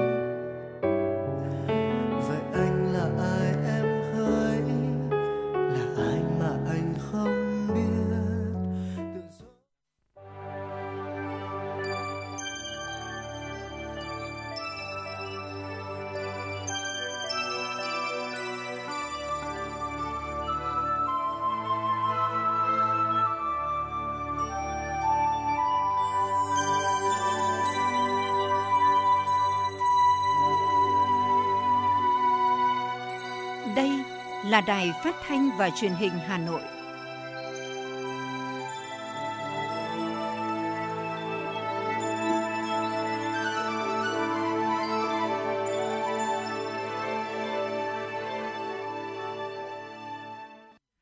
Quý vị và các bạn thân mến, bây giờ là 17 giờ ngày mùng 2 tháng 4 năm 2023. Chương trình truyền động Hà Nội chiều của chúng tôi đang được phát trực tiếp trên tần số FM 96 MHz của Đài Phát thanh và Truyền hình Hà Nội. Chương trình cũng đang được phát sóng trực tuyến trên trang web hanoionline.vn. Và tiếp theo chương trình chúng tôi xin chuyển đến quý vị và các bạn những tin tức đáng quan tâm ngay sau đây. Thưa quý vị, tối qua tại quảng trường mùng 2 tháng 4, thành phố Nha Trang, tỉnh ủy, Hội đồng nhân dân, Ủy ban nhân dân, Ủy ban Mặt trận Tổ quốc Việt Nam tỉnh Khánh Hòa long trọng tổ chức lễ kỷ niệm 370 năm xây dựng và phát triển tỉnh Khánh Hòa năm 1653 năm 2023 và kỷ niệm 48 năm ngày giải phóng tỉnh Khánh Hòa, ngày 2 tháng 4 năm 1975, ngày 2 tháng 4 năm 2023. Ủy viên Bộ Chính trị, Thủ tướng Chính phủ Phạm Minh Chính dự và có bài phát biểu quan trọng. Phát biểu tại buổi lễ, Thủ tướng Chính phủ Phạm Minh Chính chỉ rõ, trong tiến trình ông cha ta khai sơn, phá thạch, mở đất, mở nước, với việc đặt dinh, thái khang và phân chia các đơn vị hành chính ở vùng đất này vào năm 1653 được coi là mốc thời gian mở đầu cho sự hình thành phát triển của Khánh Hòa ngày nay. Theo đó, Khánh Hòa cần phát huy tiềm năng, thế mạnh, cơ hội nổi trội, lợi thế cạnh tranh, đẩy mạnh cơ cấu lại nền kinh tế gắn với đổi mới mô hình tăng trưởng theo hướng phát triển xanh, sinh thái và sáng tạo, tập trung xây dựng, quản lý và tổ chức thực hiện các quy hoạch đảm bảo tiến độ, chất lượng với tầm nhìn chiến lược, đa dạng hóa, huy động tối đa hiệu quả các nguồn lực xã hội và quyết liệt hơn nữa trong đầu tư phát triển kết cấu hạ tầng đồng bộ, hợp lý, hiệu quả, mở ra không gian phát triển mới để Khánh Hòa trở thành một động lực phát triển quan trọng của vùng, của đất nước, một điểm kết nối với khu vực và thế giới. Phó Thủ tướng Chính phủ Trần Hồng Hà vừa ký quyết định số 334 phê duyệt chiến lược địa chất khoáng sản và công nghiệp khai khoáng đến năm 2030, tầm nhìn đến năm 2045. Mục tiêu tổng quát của chiến lược là cơ bản hoàn thành công tác điều tra địa chất, đánh giá các khoáng sản chiến lược quan trọng phần đất liền, điều tra địa chất khoáng sản vùng biển ven bờ, hải đảo, phát hiện điều tra khoáng sản vùng biển sâu xa bờ, điều tra các điều kiện địa chất khác nhằm đáp ứng nhu cầu phát triển kinh tế xã hội, dự trữ khoáng sản quốc gia, bảo đảm quốc phòng an ninh, phòng chống thiên tai. Bên cạnh đó, thăm dò đáp ứng nhu cầu khai thác sử dụng khoáng sản đến năm 2045 đối với các khoáng sản than, urani, titan, zircon, đất hiếm, apatit, đồng, niken, thiếc, bauxit, cát thủy tinh và một số khoáng sản khác cân đối giữa khai thác với dự trữ khoáng sản quốc gia đối với một số khoáng sản chiến lược quan trọng quy mô lớn làm cơ sở phát triển bền vững kinh tế xã hội. Ủy ban nhân dân thành phố Hà Nội vừa ban hành kế hoạch số 112 thực hiện đề án truyền thông về quyền con người ở Việt Nam trên địa bàn thành phố Hà Nội. Theo đó, thành phố sẽ thông tin kịp thời các nỗ lực và thành tựu phát triển kinh tế xã hội, an sinh và phúc lợi xã hội, đảm bảo quyền con người của các cơ quan chức năng từ trung ương đến cơ sở trên phạm vi cả nước, trọng tâm là địa bàn Hà Nội. Đội ngũ cán bộ làm công tác này và cán bộ các đoàn thể được tham gia các khóa bồi dưỡng tập huấn kiến thức, kỹ năng truyền thông về quyền con người, đa dạng hóa các sản phẩm truyền thông, tăng cường các sản phẩm truyền thông về quyền con người bằng tiếng nước ngoài và sản phẩm truyền thông trên nền tảng số, lan tỏa thông tin tích cực và nhân văn, giảm thông tin sai lệch, tăng cường phát hiện xử lý tin giả, tin xấu và xâm hại quyền con người trên không gian mạng. Nội dung truyền thông bao gồm luật pháp quốc tế về quyền con người, trong đó đặc biệt quan tâm tới 7 công ước quốc tế cơ bản về quyền con người mà Việt Nam là thành viên, chủ trương của Đảng, chính sách pháp luật của nhà nước về quyền con người, các cam kết quốc tế, các văn bản của thành phố triển khai công tác quyền con người, kết quả thực thi các cam kết quốc tế về quyền con người trên địa bàn thành phố, truyền thông về tình hình, nỗ lực và thành tiệu đảm bảo quyền con người trên các lĩnh vực, trong đó có công tác giảm nghèo, chăm lo đời sống của người dân, các đối tượng yếu thế dễ bị tổn thương để không ai bị bỏ lại phía sau. Kịp thời đấu tranh phản bác với các quan điểm, luận điểm sai trái về quyền con người, lên án hành vi lợi dụng các quyền tự do, dân chủ, quyền con người để vi phạm pháp luật, phương hại đến quyền và lợi ích hợp pháp của cá nhân, tổ chức và an ninh quốc gia, trật tự an toàn xã hội, hình ảnh uy tín quốc tế của Việt Nam và thành phố Hà Nội. Trong bối cảnh hội nhập kinh tế quốc tế, ứng dụng công nghệ số được coi là giải pháp đột phá, điều kiện tất yếu để các hợp tác xã thúc đẩy sản xuất, tiêu thụ và nâng cao giá trị. Đáng chú ý, với ứng dụng công nghệ số, nền kinh tế hàng hóa thương mại đã được hình thành và trở thành chiến lược phát triển của nhiều hợp tác xã. Để các hợp tác xã tiếp cận công nghệ số, nhiều địa phương đã xây dựng kế hoạch chiến lược phát triển. Tại Hà Nội, Ủy ban nhân dân thành phố đã ban hành quyết định số 4098 về chương trình chuyển đổi số thành phố Hà Nội đến năm 2025, định hướng đến năm 2030. Trong đó lĩnh vực nông nghiệp, thành phố phát triển nông nghiệp công nghệ cao theo hướng chú trọng nông nghiệp thông minh, tăng tỷ trọng của ngành nông nghiệp công nghệ số trong nền kinh tế thành phố cũng tập trung phát triển ứng dụng công nghệ số để tự động hóa các quy trình sản xuất kinh doanh, quản lý, giám sát nguồn gốc chuỗi cung ứng sản phẩm, đảm bảo minh bạch chính xác. Theo Phó Chủ tịch Liên minh Hợp tác xã thành phố Hà Nội Nguyễn Tiến Phong, thời gian tới Liên minh sẽ phối hợp với các tổ chức doanh nghiệp về công nghệ, tăng cường đào tạo, tập huấn, hướng dẫn thành viên hợp tác xã tiếp cận và ứng dụng công nghệ 4.0, đồng thời lắng nghe, tiếp thu những khó khăn vướng mắc từ thực tiễn triển khai, đề xuất thành phố có những giải pháp tháo gỡ kịp thời. Theo số liệu của Tổng cục Thống kê, trong quý 1 năm nay, tổng sản phẩm trên địa bàn GRDP tỉnh, thành phố trừ thuộc trung ương tăng ở 58 địa phương và giảm ở 5 địa phương so với cùng kỳ năm trước. Nhiều địa phương ghi nhận tốc độ GRDP tăng cao như Hậu Giang, Bình Thuận, Hải Phòng, Khánh Hòa, Cà Mau. Ở chiều ngược lại, một số địa phương GRDP giảm là Quảng Ngãi, Vĩnh Phúc, Bà Rịa Vũng Tàu, Quảng Nam và Bắc Ninh. Trong năm thành phố trực thuộc trung ương, Hải Phòng là địa phương có tốc độ tăng GRDP cao nhất, đạt 9,65%, tiếp đó là thành phố Đà Nẵng đạt 7,12%. GRDP của Hà Nội tăng 5,8%, đứng ở vị trí thứ 3 trong năm thành phố trực thuộc trung ương và xếp thứ 32 trên 63 địa phương. Đứng vị trí thứ tư là Cần Thơ với tốc độ tăng trưởng GRDP đạt 4,02%, xếp thứ 43 trên 63 địa phương. Tăng trưởng của thành phố Hồ Chí Minh chỉ đạt 0,7%, thấp nhất trong năm thành phố trực thuộc trung ương và xếp hạng 56 trên 63 địa phương.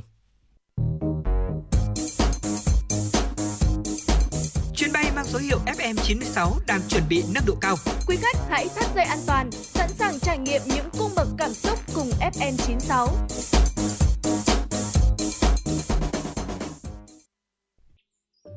Theo bạn, thứ gì tạo nên sự tự tin cho chúng ta khi nói chuyện?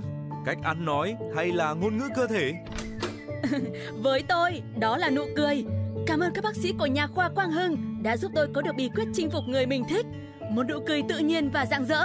Thật chẳng ngờ, nhà khoa Quang Hưng đã giúp tôi hoàn thiện mình, trở nên tự tin hơn mỗi khi giao tiếp với đối tác, khách hàng với một nụ cười đầy rạng rỡ và thu hút. Nhà khoa Quang Hưng đã tiếp thêm tự tin cho những nụ cười thêm tươi.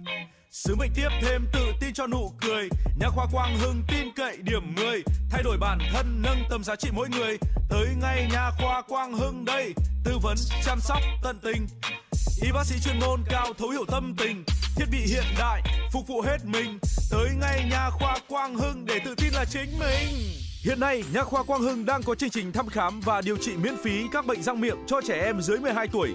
Hãy ghé ngay Nha khoa Quang Hưng tại số 4 lô A32, cổng chào khu đô thị Gelesimco A, An Khánh, Hoài Đức, Hà Nội hoặc số 150 Phan Đình Phùng, thị trấn Phùng hay ngã ba chợ Tân Lập, Đan Phượng. Chi tiết liên hệ 024 777 06699 hoặc truy cập website nha khoa quang hưng.com. Thưa quý vị và các bạn, sau hơn 10 năm thực hiện chương trình xây dựng nông thôn mới nâng cao, đời sống người dân huyện Phú Xuyên đã có những bước chuyển mình mạnh mẽ trên tất cả mọi lĩnh vực. Điển hình trong số này không thể không nhắc tới những tuyến đường được bê tông hóa, quanh năm có hoa khoe sắc, nhiều trường học được đầu tư xây mới và nâng cấp, hàng trăm mô hình phát triển kinh tế giúp người dân thoát nghèo, nâng cao thu nhập, cải thiện đời sống. Mời quý vị và các bạn cùng nghe phóng sự Tín hiệu vui từ sau chương trình xây dựng nông thôn mới là một trong những đơn vị được thành lập ngay trong quá trình địa phương thực hiện chương trình xây dựng nông thôn mới. Hợp tác xã sản xuất rau an toàn Minh Tân đã tận dụng lợi thế được vốn và đất đai để phát triển. Nhờ đó, đơn vị đã rút ngắn được thời gian, nhanh chóng đưa sản phẩm đưa ra thị trường. Hiện nay, mỗi ngày hợp tác xã có thể cung cấp ra thị trường 2 tấn rau củ các loại. Trong đó có một nửa được đưa vào các bữa ăn tập thể. Ông Phạm Minh Chính, Hợp tác xã Rau An toàn Minh Tân, huyện Phú Xuyên cho biết. Điều kiện sản xuất rau an toàn à, được học, được đào tạo, được bao tiêu sản phẩm à, và cái à, đơn vị diện tích ờ, thì có thu nhập mà cao hơn các cái hộ không vào hợp tác xã. Ờ, điều đấy là điều mà mà chúng ta nhìn thấy nó rõ rệt. Cho nên là à, tới đây nếu mà hợp tác xã đẩy mạnh cái việc à, à, tiêu thụ đầu ra cho xã viên thì à, rất nhiều thành viên sẽ tham gia. Nếu như trước đây, nhiều sản phẩm thủ công chỉ quanh quẩn nơi sạp hàng chợ quê, thì nay những chính sách hỗ trợ của chương trình xây dựng nông thôn mới, sản phẩm của làng nghề truyền thống đã khoác lên mình tầm áo mới. Đơn cử như sản phẩm giày thể thao của làng nghề da giày Phú Yên, ông Nguyễn Lương Đức, Chủ tịch Hiệp hội làng nghề da dày Phú Yên, huyện Phú Xuyên cho biết. Làng nghề giày da Phú Yên thì đã nói đến ai cũng nói sản phẩm truyền thống, đó là giày da, giày công sở dành cho người trung tuổi. Đến nay thì ờ, sự phát triển của làng nghề nó phát triển có sự đột phá, thay đổi rất nhiều các dòng sản phẩm khác nhau. Trong đó năm nay ờ, rằng sản phẩm ờ, giày đá bóng trên sân cỏ nhân tạo cũng như là giày đá bóng trên sân đất đã phát triển rất là mạnh. Đây là dòng giày kỹ thuật hoàn toàn mới mà ra vào dòng sản phẩm như này để đứng vững được trên thị trường phải cạnh tranh với tất cả các cái, cái sản phẩm của các nhà máy rất lớn trong nước và thậm chí là à, các dòng sản phẩm của quốc tế nhập về để cạnh tranh được thì à, chúng tôi cũng phải tập trung rất là nhiều trí tuệ để làm ra cái dòng sản phẩm để tương đương với chất lượng của các sản phẩm thị trường đang bán à, cũng như các sản phẩm xuất nhập khẩu của các nước. Theo anh Nguyễn Ngọc Sùng, sản phẩm của làng nghề chuyên Mỹ giờ đây không chỉ là sản phẩm khảm trai mà chúng đã có sự đổi mới rõ nét, trong đó phải kể đến việc đưa máy móc hiện đại vào hỗ trợ từng công đoạn sản xuất, giúp hạ giá thành của sản phẩm thủ công mỹ nghệ công nghiệp. Anh Nguyễn Ngọc Sùng, xã Truyền Mỹ, huyện Phú Xuyên cho biết. Bây giờ là cũng nhiều nhiều người làm nhiều ờ, công đoạn khác nhau. Cái thứ hai là bây giờ cũng tận dụng vào máy móc để nó phát triển cho giá thành nó hạ xuống để nó dễ, dễ bán ra thị trường. Khẳng định với chúng tôi, sản phẩm truyền thống không hề có chuyện lạc hậu vì mỗi cái kẹo rồi, kẹo lạc đều được người dân nghiên cứu một cách tỉ mỉ sao cho giòn, ngon, bùi, béo, đảm bảo vệ sinh an toàn thực phẩm. Song song với đó, nhờ sự hỗ trợ của các cấp lãnh đạo, bản thân người dân truyền thống của làng nghề Phú Xuyên cũng không ngừng mày mò, sáng tạo thiết kế bao bì cho tờ hấp dẫn để làm hài lòng người tiêu dùng. Bà Vương Thị Hồng Gấm, chủ cơ sở sản xuất bánh kẹo Chiến Tấn, huyện Phú Xuyên cho biết. Làng nghề của chúng tôi thì vẫn là làng nghề truyền thống, thế cho nên là cái ờ, sản phẩm mà làm ra thì cũng theo phương pháp thủ công là chủ yếu. Thế nhưng mà được cái là mình sẽ đảm phải ờ, mình đảm bảo được cái chất lượng cho khách đó là không chất bảo quản, không ờ, chất phụ gia và cái nguyên liệu mình làm ra thì nó thủ công thì là mình ờ, cũng có cái sự chọn lựa nó kỹ càng hơn. Thế cho nên là mình vẫn khẳng định được cái thương hiệu và cái chất lượng của mình trên thị trường. Chúng tôi cũng đã thành lập câu lạc bộ để là đầu tư mẫu mã để đặc trưng cho làng nghề cũng như là cho thôn để nâng cao được cái ờ, chất lượng ờ, bao bì cũng như mẫu mã là nó đẹp hơn và đáp ứng được cái nhu cầu của thị trường. Giai đoạn 2010-2020, huyện Phú Xuyên đã huy động được hơn 2.500 tỷ đồng đầu tư xây dựng nông thôn mới, tăng gấp 2-3 lần so với giai đoạn 2010-2015. Trong đó, nguồn lực từ ngân sách nhà nước đạt 2.191 tỷ đồng, nguồn lực từ ngoài ngân sách đạt 371 tỷ đồng, chiếm 14,5%.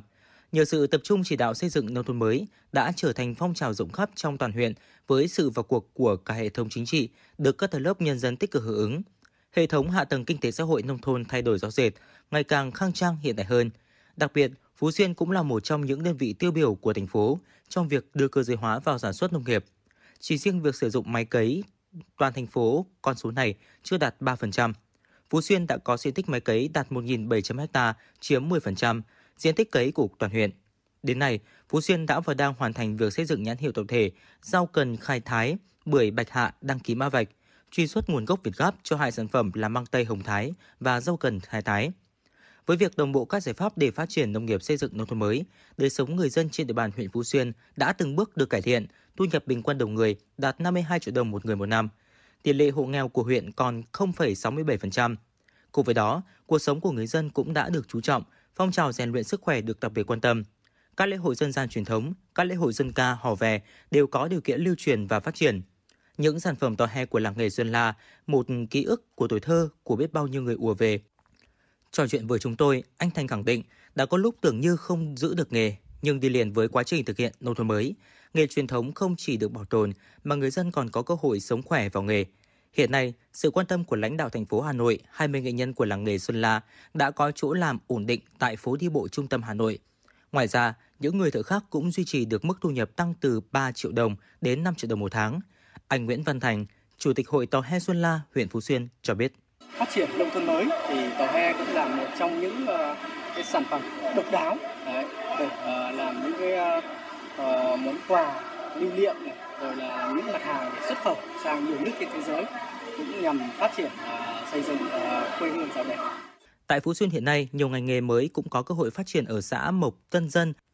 Tận dụng nguồn nguyên liệu là bã bào, mùn cưa, chính quyền địa phương đã vận động nhân dân thu gom, trồng nấm. Một công đôi việc khi nghề nấm phát triển thì cảnh quan môi trường làng nghề sản xuất đồ gỗ cũng được cải thiện, có thêm công việc, thu nhập của người dân cũng được nâng lên. Ông Trần Văn Thuần, chủ trại nấm Thuần Việt, xã Tân Dân, huyện Phú Xuyên cho biết. Năm nay thì tôi sản xuất khoảng 6 vạn.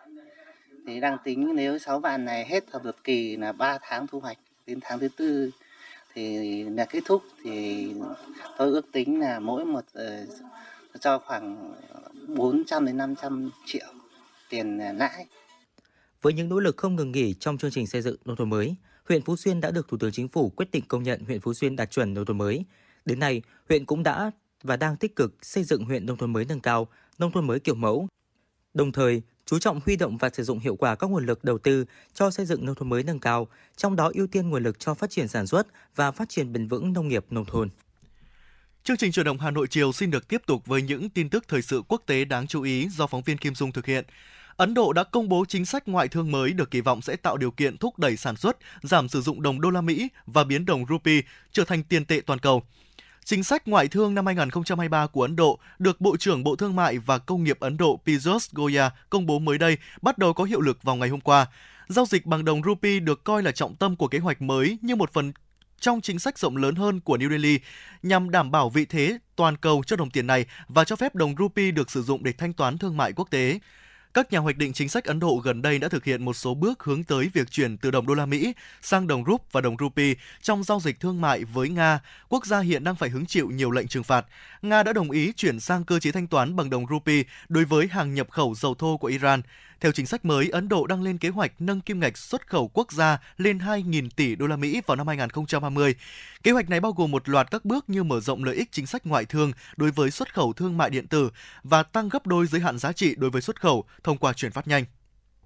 Chính sách ngoại thương 2023 cũng đề xuất tạo một khu vực được chỉ định với cơ sở kho bãi để giúp các công ty thương mại điện tử dễ dàng nhập kho thông quan và xử lý hàng trả lại.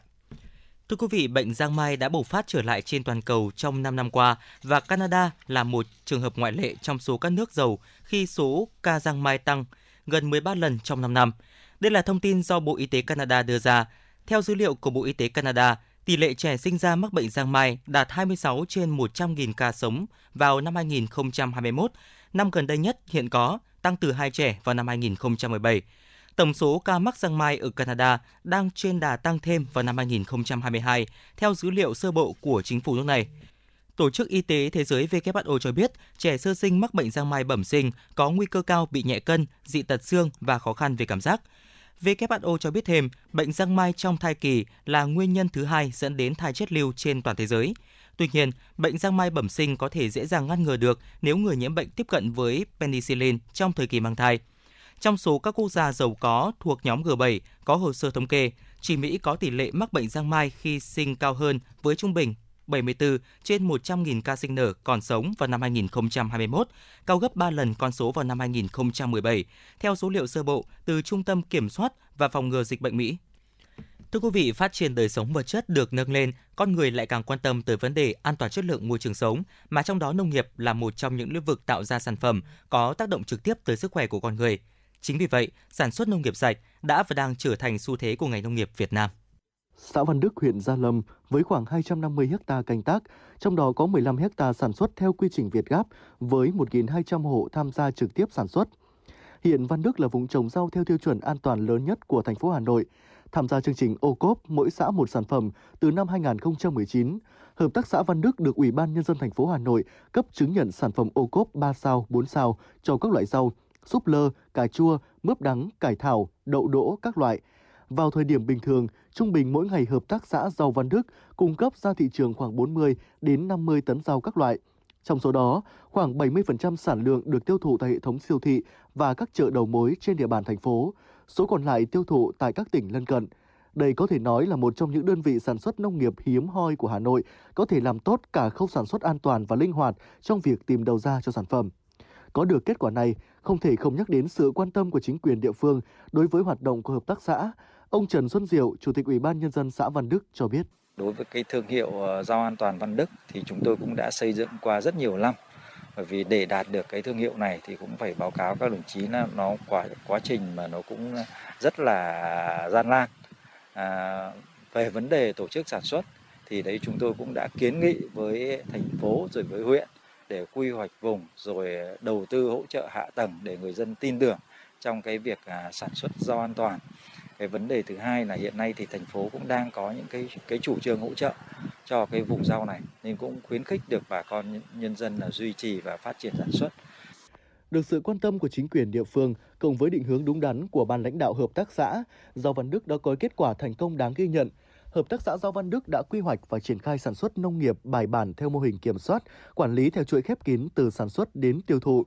Thực hiện mô hình kiểm tra cộng đồng, áp dụng hệ thống đảm bảo có sự xuất nguồn gốc PGS trong sản xuất rau an toàn. Qua đó, các sản phẩm rau của Hợp tác xã Văn Đức luôn được giám sát chặt chẽ, từ khâu chọn giống, chăm sóc đến thu hoạch, đảm bảo đúng tiêu chuẩn chất lượng. Nhiều loại rau của Hợp tác xã Văn Đức đã được đăng ký nhãn hiệu tại Cục Sở hữu trí tuệ, Hợp tác xã cũng là đơn vị chịu trách nhiệm quản lý, giám sát chất lượng và đứng ra bao tiêu sản phẩm cho bà con. Với quy mô sản xuất rộng lớn để giám sát chặt chẽ quá trình sản xuất rau ngay tại ruộng, hợp tác xã đã lập sơ đồ theo nhóm, phân theo từng khu vực cánh đồng. Hệ thống đảm bảo này giúp chứng thực cho người sản xuất dựa trên sự tham gia tích cực của các bên liên quan, người tiêu dùng, công ty phân phối, cơ quan quản lý nhà nước và các đối tượng quan tâm khác. Tất cả khâu trồng, chăm sóc, thu hoạch rau đều có sự giám sát của các tổ trưởng và cán bộ của trạm bảo vệ thực vật huyện – Ngoài ra, chính quyền xã và lãnh đạo hợp tác xã cũng thường xuyên tổ chức kiểm tra, kiểm soát định kỳ hoặc đột xuất các hoạt động sản xuất chăm sóc cây rau của các thành viên trong nhóm theo quy định về an toàn thực phẩm của nhà nước, đặc biệt là việc sử dụng thuốc bảo vệ thực vật trên đồng ruộng, kiểm tra nhật ký sản xuất để bảo đảm sản phẩm an toàn thực phẩm theo quy định. Ông Nguyễn Văn Minh, Giám đốc Hợp tác xã Nông nghiệp Văn Đức, huyện Gia Lâm cho biết. Sản xuất rau trọng điểm của thành phố được các cấp các ngành hết sức là quan tâm. Đặc biệt là à, thành phố thì có chi cục bảo vệ thực vật. Thông qua thì à, rồi là sở nông nghiệp à, rồi là khuyến nông rồi là huyện thì ủy ban dư huyện bộ y tế rồi khuyến nông thì trạm trồng bảo vệ thực vật. Đây là những đơn vị liên quan mà với cái tình hình sản xuất phối hợp tổ chức thực hiện cái vấn đề sản xuất ờ, rau bà con. Thì chúng tôi hiện nay thì ờ, với diện tích 250 hecta thì 200 hecta đã được ờ, chứng nhận là vùng rau sản xuất an toàn và 26,9 hecta là rau Việt Gáp. Chúng tôi hình thành lên cái việc mà quản lý chỉ đạo giám sát quá trình sản xuất của bà con. Chúng tôi hình thành các khu vực các cái khu đồng mà đã được quy hoạch sản xuất rau để mà giám sát chỉ đạo nhân dân trực tiếp trên đồng ruộng hàng ngày. Để giải quyết tốt vấn đề đầu ra, hợp tác xã đã tổ chức kế hoạch sản xuất rất cụ thể cho bà con xã viên. Cùng với đó, hợp tác xã còn thực hiện ký hợp đồng trực tiếp với các doanh nghiệp tiêu thụ mà không qua bất kỳ bên trung gian nào nhằm tăng lợi nhuận cho các đại lý và giảm giá thành cho người tiêu dùng. Qua đó, hợp tác xã đã cam kết bao tiêu toàn bộ sản phẩm cho xã viên, tạo sự thu nhập ổn định để bà con yên tâm canh tác. Với quy mô sản xuất rộng lớn để giám sát chặt chẽ quá trình sản xuất rau ngay tại ruộng, hợp tác xã đã lập sơ đồ theo các nhóm, phần theo từng khu vực cánh đồng. Bên cạnh đó, hợp tác xã cũng đã thực hiện mô hình kiểm tra cộng đồng, kiểm tra chéo áp dụng hệ thống đảm bảo có sự truy xuất nguồn gốc trong sản xuất rau an toàn. Ông Nguyễn Văn Minh, Giám đốc Hợp tác xã Nông nghiệp Văn Đức, huyện Gia Lâm cho biết. Khách hàng khi mà à, mua các cái sản phẩm của chúng tôi cung cấp vào hệ thống siêu thị thì chúng thấy là cần nghĩa là truy xuất các cái nguồn gốc thì chúng tôi đây đã có những cái tem truy xuất này khách hàng chỉ cần đưa vào đó quét mã QR là sẽ ra các cái uh, quy trình cho các cái sản xuất của Văn Đức để mà thấy được là cái cái việc mà chất lượng sản phẩm được khẳng định uh, trên các cái sản phẩm rau mà khi cung cấp vào đây đã được uh, uh, kiểm định rất là chặt chẽ rất là kỹ cưỡng chi lưỡng chính vì vậy mà cái sản phẩm rau tôi đưa được vào hệ thống Bixi này đã được người tiêu dùng đánh giá rất là cao. Hệ thống này đảm bảo chứng thực cho người sản xuất dựa trên sự tham gia tích cực của các bên liên quan. Tất cả các khâu trồng chăm sóc thu hoạch đều có sự giám sát, nhờ đó Văn Đức đã tạo được thương hiệu riêng trên thị trường, trở thành niềm tự hào của những người nông dân nơi đây. Chính vì có điểm khác biệt là công tác giám sát thành viên và nhân dân trong việc thực hiện quy trình sản xuất rau an toàn, rau Việt Gáp, sử dụng thuốc bảo vệ thực vật, phân bón để vệ sinh đường ruộng theo đúng quy định, mà thương hiệu rau Văn Đức đã tự tin khi đưa vào hệ thống phân phối lớn, phân phối theo chuỗi với các điều kiện tiêu chuẩn rất khắt khe. Một trong những khách hàng tiêu thụ lớn sản phẩm rau an toàn Văn Đức, đó chính là chuỗi siêu thị Big C, một trong những điểm mua sắm được tin cậy của người tiêu dùng. Ông Nguyễn Văn Minh, Giám đốc Hợp tác xã Nông nghiệp Văn Đức huyện Gia Lâm cho biết. Thì chúng tôi cũng có liên kết với một số các hệ thống, à, ví dụ như Bixi, à, Eon rồi là Metro, đây là những hệ thống siêu thị cung cấp cho thị trường Hà Nội rất là lớn. Thì, thì chúng tôi đánh giá là các hệ thống siêu thị cũng đều có sự phối hợp và liên kết với Văn Đức thì rất là tốt, Ờ, tạo điều kiện cũng như là giải quyết cái đầu ra cho bà con và đặc biệt là chúng tôi đánh giá là hệ thống Bixi là một cái hệ thống ờ, có những cái chính sách ưu đãi, có những cái việc mà liên kết với Văn Đức để tiêu thụ sản phẩm cho bà con nông dân rất là tốt. Nếu không tính đến những khó khăn hạn chế bởi ảnh hưởng của dịch COVID-19, thì trung bình sản lượng rau Văn Đức mỗi năm đạt từ 35.000 đến 37.000 tấn, doanh thu đạt từ 550 đến 600 triệu đồng một hecta một năm, đảm bảo thu nhập ổn định cho bà con nông dân yên tâm sản xuất. Thêm vào đó, từ khi được thành phố cấp chứng nhận sản phẩm ô cốp 3 sao, 4 sao cho 8 loại rau gồm bắp cải trắng, lơ xanh, lơ trắng, cải thảo, đậu trạch, cải ngọt, mướp đắng, thì hàng nghìn hộ dân tại Văn Đức, vùng sản xuất rau lớn nhất của Hà Nội cũng phấn chấn hơn hẳn. Bà con rất yên tâm trong việc sản xuất rau theo đúng quy trình. Rau tiêu chuẩn Việt Gáp đảm bảo chữ tín cho thương hiệu. Nắm được những yếu tố này, ban lãnh đạo hợp tác xã và chính quyền địa phương cũng luôn sát sao và đồng hành cùng bà con để duy trì và phát triển vùng rau có tiếng của thủ đô ngày một lớn mạnh hơn. Ông Trần Xuân Diệu, Chủ tịch Ủy ban Nhân dân xã Văn Đức cho biết. Trong những cái chương trình của Đảng bộ rồi kể cả họp tri bộ thì chúng tôi cũng có những cái chỉ đạo để làm sao có cái tuyên truyền à, nhân dân thực hiện tốt cái vấn đề sản xuất rau an toàn ứng dụng công nghệ cao, truy xuất nguồn gốc rõ ràng, quét mã QR sản phẩm đều là những yếu tố cần thiết để hướng đến phát triển một nền nông nghiệp sạch hay một xu thế tất yếu để có thể tham gia chuỗi giá trị toàn cầu. Trong xu thế tất yếu này, đã có rất nhiều các doanh nghiệp Việt Nam tìm cho mình hướng đi để thích ứng với yêu cầu mới của thị trường và thay đổi tư duy, thay đổi cách làm để tạo hướng đi mới từ khâu sản xuất đến phân phối phát triển sản phẩm như ở Hợp tác xã Rau An toàn Văn Đức, có thể coi là một điển hình tốt cần nhân rộng hơn nữa trong ngành nông nghiệp thủ đô với các lĩnh vực như chăn nuôi và trồng trọt để tạo ra được những giá trị gia tăng hiệu quả nhất cho sản phẩm và quan trọng hơn cả là dần tạo nên một hệ sinh thái sản xuất nông nghiệp sạch, an toàn để cung cấp cho thị trường tiềm năng hơn 8 triệu dân của thủ đô với nhu cầu ngày càng tăng cao theo sự phát triển của kinh tế xã hội. Theo bạn, thứ gì tạo nên sự tự tin cho chúng ta khi nói chuyện? Cách ăn nói hay là ngôn ngữ cơ thể? Với tôi, đó là nụ cười. Cảm ơn các bác sĩ của nhà khoa Quang Hưng đã giúp tôi có được bí quyết chinh phục người mình thích. Một nụ cười tự nhiên và rạng rỡ. Thật chẳng ngờ, nhà khoa Quang Hưng đã giúp tôi hoàn thiện mình, trở nên tự tin hơn mỗi khi giao tiếp với đối tác, khách hàng với một nụ cười đầy rạng rỡ và thu hút. Nhà khoa Quang Hưng đã tiếp thêm tự tin cho những nụ cười thêm tươi. Sứ mệnh tiếp thêm tự tin cho nụ cười. Nhà khoa Quang Hưng tin cậy điểm 10 Thay đổi bản thân nâng tầm giá trị mỗi người. Tới ngay nhà khoa Quang Hưng đây. Tư vấn chăm sóc tận tình. Y bác sĩ chuyên môn cao thấu hiểu tâm tình. Thiết bị hiện đại phục vụ hết mình. Tới ngay nhà khoa Quang Hưng để tự tin là chính mình. Hiện nay, Nha khoa Quang Hưng đang có chương trình thăm khám và điều trị miễn phí các bệnh răng miệng cho trẻ em dưới 12 tuổi. Hãy ghé ngay Nha khoa Quang Hưng tại số 4 lô A32, cổng chào khu đô thị Gelesimco A, An Khánh, Hoài Đức, Hà Nội hoặc số 150 Phan Đình Phùng, thị trấn Phùng hay ngã ba chợ Tân Lập, Đan Phượng. Chi tiết liên hệ 024 777 06699 hoặc truy cập website nha khoa quang hưng.com.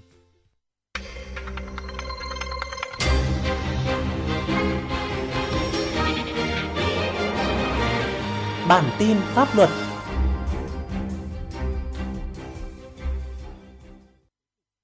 Biên tập viên Thu Hiền và Thái Trọng xin kính chào quý vị và các bạn. Bản tin pháp luật của chúng tôi hôm nay sẽ được mở đầu bằng thông tin Hà Nội ban hành kế hoạch triển khai xây dựng đề án vị trí việc làm. Ủy ban nhân dân thành phố Hà Nội đã ban hành kế hoạch số 96 triển khai xây dựng đề án vị trí việc làm trong các cơ quan, tổ chức hành chính và đơn vị sự nghiệp công lập thuộc Ủy ban nhân dân thành phố Hà Nội. Mục đích xây dựng đề án là làm cơ sở để cơ quan, đơn vị giả soát lại cơ cấu, tổ chức, cách thức bố trí, phân công nhiệm vụ cho các phòng, ban, đơn vị trực thuộc, xác định vị trí việc làm trong tổ chức gắn với việc thực hiện chức năng, nhiệm vụ của cơ quan, đơn vị. Sắp xếp bố trí lại đội ngũ cán bộ, công chức, viên chức, người lao động trong các cơ quan, đơn vị phù hợp, bảo đảm cơ cấu ngạch, chức danh nghề nghiệp hợp lý, đáp ứng yêu cầu, nhiệm vụ được giao. Theo dự thảo nghị định của chính phủ, quy định về cán bộ, công chức và người lao động không chuyên trách ở cấp xã, cấp thôn, tổ dân phố đang được Bộ Nội vụ lấy ý kiến. Công chức cấp xã có các chức danh sau đây: một Chỉ huy trưởng Ban Chỉ huy quân sự, hai Văn phòng, thống kê, ba Địa chính xây dựng, đô thị và môi trường đối với phường thị trấn hoặc địa chính nông nghiệp xây dựng và môi trường đối với cấp xã. 4. Tài chính kế toán. 5. Tư pháp hộ tịch. 6. Văn hóa xã hội. Như vậy, so với quy định hiện hành, công chức cấp xã không còn chức danh trưởng công an xã. Theo Bộ Nội vụ, không quy định chức danh công chức trưởng công an xã do đã bố trí công an chính quy ở xã. Từ ngày 1 tháng 1 năm 2024, luật khám bệnh, chữa bệnh được Quốc hội khóa 15 thông qua tại kỳ họp bất thường lần thứ hai có hiệu lực thi hành. Để đảm bảo thi hành luật, Thủ tướng Chính phủ ban hành kế hoạch triển khai thi hành. Theo đó, Bộ Y tế giả soát các văn bản quy phạm pháp luật có liên quan đến luật khám bệnh, chữa bệnh thuộc thẩm quyền quản lý nhà nước được phân công. Thực hiện theo thẩm quyền hoặc kiến nghị cơ quan có thẩm quyền kịp thời sửa đổi, bổ sung, thay thế, bãi bỏ hoặc ban hành mới các văn bản quy phạm pháp luật đảm bảo phù hợp với quy định của luật khám bệnh, chữa bệnh. Các bộ Công an, Quốc phòng, Tài chính và các bộ, cơ quan ngang bộ, Ủy ban nhân dân các tỉnh, thành phố trực thuộc trung ương thực hiện giả soát văn bản quy phạm pháp luật có liên quan đến luật khám bệnh, chữa bệnh theo lĩnh vực thuộc thẩm quyền quản lý nhà nước được phân công và gửi về Bộ Y tế trong tháng 3 năm 2023. Theo dự thảo luật bảo hiểm xã hội sửa đổi, người sử dụng lao động có trách nhiệm lập hồ sơ để người lao động được cấp sổ bảo hiểm xã hội, đóng hưởng bảo hiểm xã hội bắt buộc. Theo đề xuất, hàng tháng người sử dụng lao động đóng 22% tiền lương làm căn cứ đóng bảo hiểm xã hội bắt buộc vào quỹ hưu trí và tử tuất cho người lao động. Phối hợp với cơ quan bảo hiểm xã hội chi trả trợ cấp bảo hiểm xã hội cho người lao động trong trường hợp người lao động chọn phương thức chi trả qua người sử dụng lao động đồng thời cung cấp chính xác đầy đủ kịp thời thông tin, tài liệu liên quan đến việc đóng hưởng bảo hiểm xã hội theo yêu cầu của cơ quan quản lý nhà nước có thẩm quyền và cơ quan bảo hiểm xã hội. Đi liền với trách nhiệm, người sử dụng lao động có quyền từ chối thực hiện những yêu cầu không đúng quy định của pháp luật về bảo hiểm xã hội, khiếu nại tố cáo và khởi kiện về bảo hiểm xã hội. Ngoài ra, người sử dụng lao động được tạm dừng đóng vào quỹ hưu trí và tử tuất trong một số trường hợp theo quy định. Thưa quý vị, một trong những yếu tố quan trọng để các game xuyên biên giới, game vi phạm pháp luật Việt Nam vượt hàng rào quản lý là nhờ được hỗ trợ bởi các hình thức thanh toán đa dạng. Do đó, để hạn chế tình trạng trên, Bộ Thông tin và Truyền thông đã tổ chức hội thảo triển khai giải pháp ngăn chặn thanh toán trò chơi điện tử không phép. Theo đại diện Bộ Thông tin và Truyền thông, hiện nay có hàng trăm nghìn game không phép vi phạm pháp luật. Trong đó, phần lớn là các game phát hành trên các kho ứng dụng Apple App Store, Google Play Store và Valve Stream. Các game này chủ yếu là game cờ bạc đổi thưởng, game bạo lực, dung tục, có nội dung nhạy cảm về chính trị, về chủ quyền biển đảo, xuyên tạc lịch sử, gây ảnh hưởng tác động lớn đến tâm lý của người chơi và đến xã hội. Tuy nhiên, hiện nay việc thanh toán các game không phép này rất dễ dàng bằng nhiều hình thức như qua các trung gian thanh toán, ví điện tử hoặc chuyển khoản ngân hàng, internet banking, tài khoản viễn thông, vân vân.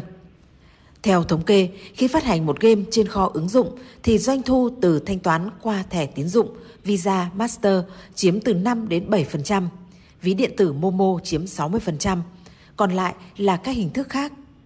Ông Lê Quang Tự Do, Cục trưởng Cục Phát thanh Truyền hình, Thông tin Điện tử cho biết. Thì Apple và Google đều giảm cái chiết khấu à, từ 30% xuống còn 15% nên nó lại càng kích thích cái việc là các doanh nghiệp nước ngoài họ kinh doanh xuyên biên giới luôn. Và chúng tôi xin khẳng định rằng ngành game, riêng ngành game thì không có khái niệm kinh doanh xuyên biên giới. Để giải quyết vấn đề này, theo các chuyên gia, cần có sự phối hợp giữa các bộ ngành và các bên liên quan.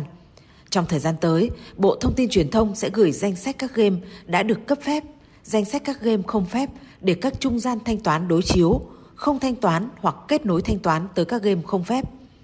Bộ sẽ phối hợp với Công an, Ngân hàng Nhà nước Việt Nam để giám sát, kiểm tra và xử lý nghiêm nếu đơn vị trung gian thanh toán sai phạm. Ông Phạm Anh Tuấn, vụ trưởng vụ thanh toán Ngân hàng Nhà nước, đại diện trung gian thanh toán ngân lượng và ông Hà Đức Chính, công ty sổ số điện toán Việt Nam, Vietlott cho rằng Ngân hàng Nhà nước chúng tôi cam kết khẩn trương là sẽ phối hợp với quý bộ ngành để có các cái chỉ đạo sát sao đến tất cả các cái đơn vị uh, liên quan đến cung ứng dịch vụ thanh toán đảm bảo uh, quản lý chặt chẽ từ đầu vào đến đầu ra rồi quản lý vấn đề thu thuế quản lý các cái uh, dòng tiền. Các cái hạng mục của của các đơn vị nước tiêu chuẩn của nước ngoài như là GOI là Gaming Lab họ đều có đặt ra câu chuyện về những cái tiêu chuẩn trong ngành game kể cả ngành game casino là chơi có trách nhiệm là như thế nào kiểm soát người dùng như thế nào. Thì cái việc đó là hy vọng rằng là mình có các cái hệ thống về mặt pháp lý cơ sở pháp lý rồi. Nhưng cái việc tuyên truyền chơi có trách nhiệm cho người dùng cuối nó phải là một cái điểm cực kỳ quan trọng trong việc này. Bên cạnh đó, Bộ sẽ yêu cầu các nhà mạng ngăn chặn đường truyền truy cập tới các website thanh toán vi phạm pháp luật, ngăn chặn đường truyền truy cập tới các website ứng dụng cung cấp game vi phạm pháp luật Việt Nam. Đồng thời đề nghị Apple, Google không hợp tác với các đơn vị trung gian thanh toán để thanh toán cho các game trên các kho ứng dụng.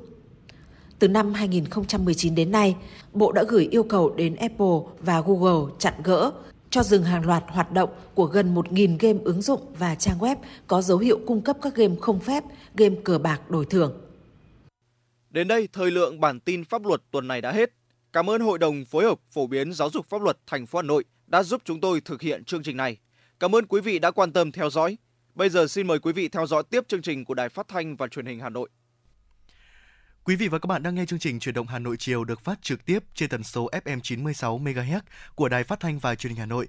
Chỉ đạo nội dung Nguyễn Kim Khiêm, chỉ đạo sản xuất Nguyễn Tiến Dũng, tổ chức sản xuất Vương Truyền, biên tập Minh Thơm, phát thanh viên Võ Nam Quang Minh, thư ký Kim Dung cùng kỹ thuật viên Duy Anh phối hợp thực hiện. Còn bây giờ mời quý vị và các bạn hãy giữ sóng để cùng chúng tôi tiếp tục chuyển tới quý vị và các bạn ca khúc Sông Lam mùa hoa cải, lời thơ Tạ Thăng Hùng, nhạc Xuân Hòa do ca sĩ Thu Hà trình bày.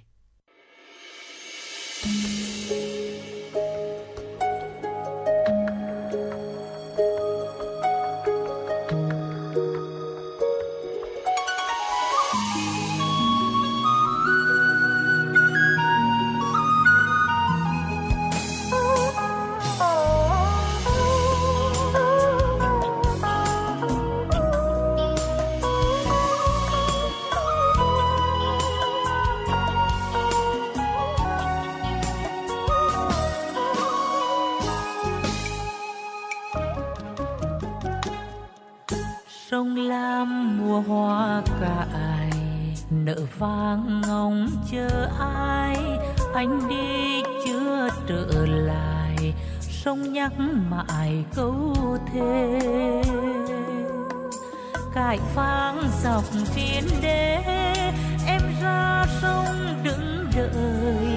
Câu hò nghe vơi vời, sông bên lờ bên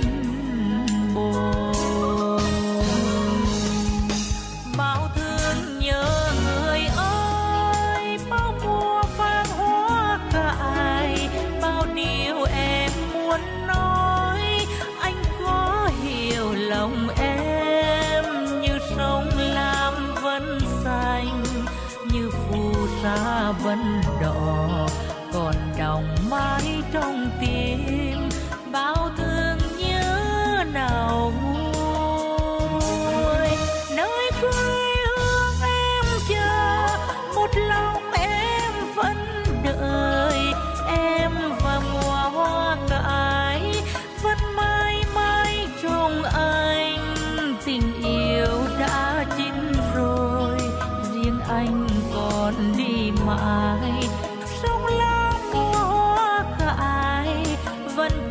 Đời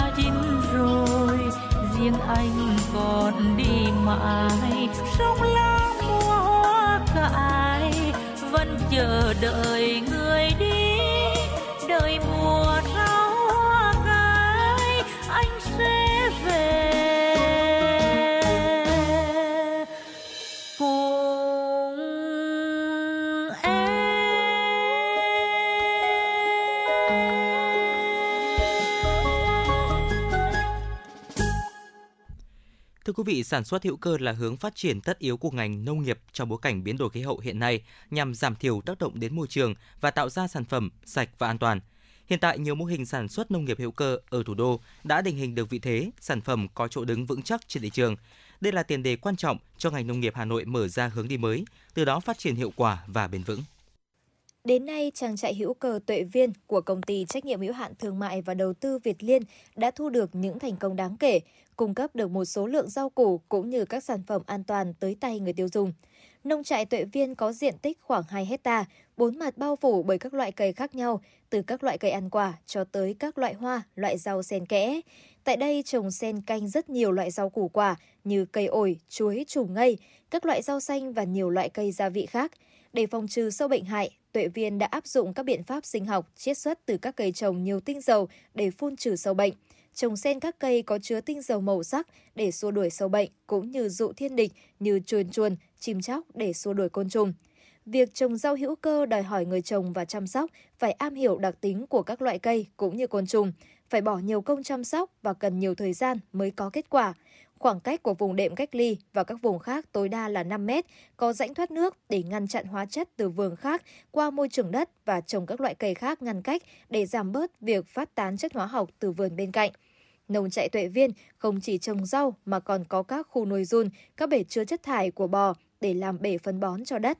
Sử dụng hoàn toàn những thứ sẵn có trong trang trại làm phân bón hữu cơ, không sử dụng bất kỳ một chất hóa học nào để đảm bảo đất trồng có nhiều chất dinh dưỡng cho trồng trọt. Bà Nguyễn Thị Thanh Phương, Phó Giám đốc Công ty Trách nhiệm hữu hạn Thương mại và Đầu tư Tuệ Viên cho biết. Đối với nông nghiệp hữu cơ thì chúng tôi ừ, có mấy cái mà chúng tôi thấy là chúng tôi có được sự hạnh phúc. Thứ nhất là chúng tôi đã lan tỏa tới được ừ, ít nhất là chúng tôi đã lan tỏa tới được cả nghìn người về cái nông nghiệp hữu cơ này và trong số đó có những người về làm mô hình như này tại địa phương của mình và hiện tại thì mọi người vẫn đang duy trì mô hình đó một cách ổn định đấy là việc thứ nhất. Việc thứ hai nữa là chúng tôi có chương trình trường học thiên nhiên để thay đổi cái tư duy nhận thức của các bạn nhỏ về cái việc là ờ, à, có ừ, sản xuất có một nông nghiệp hữu cơ như thế này không dùng hóa chất như thế này tức là thay đổi căn bản về nhận thức trong thế hệ tương lai. Và nó cũng mang lại nguồn thu cho tuệ viên từ cái đó này. Đấy thứ ba nữa là chúng tôi bán từ chính những cái sản phẩm này vào trong thị trường. Đấy là cái nguồn thu thứ ba này. Cái nguồn thu thứ tư là chúng tôi tạo ra các cái sản phẩm giá trị gia tăng.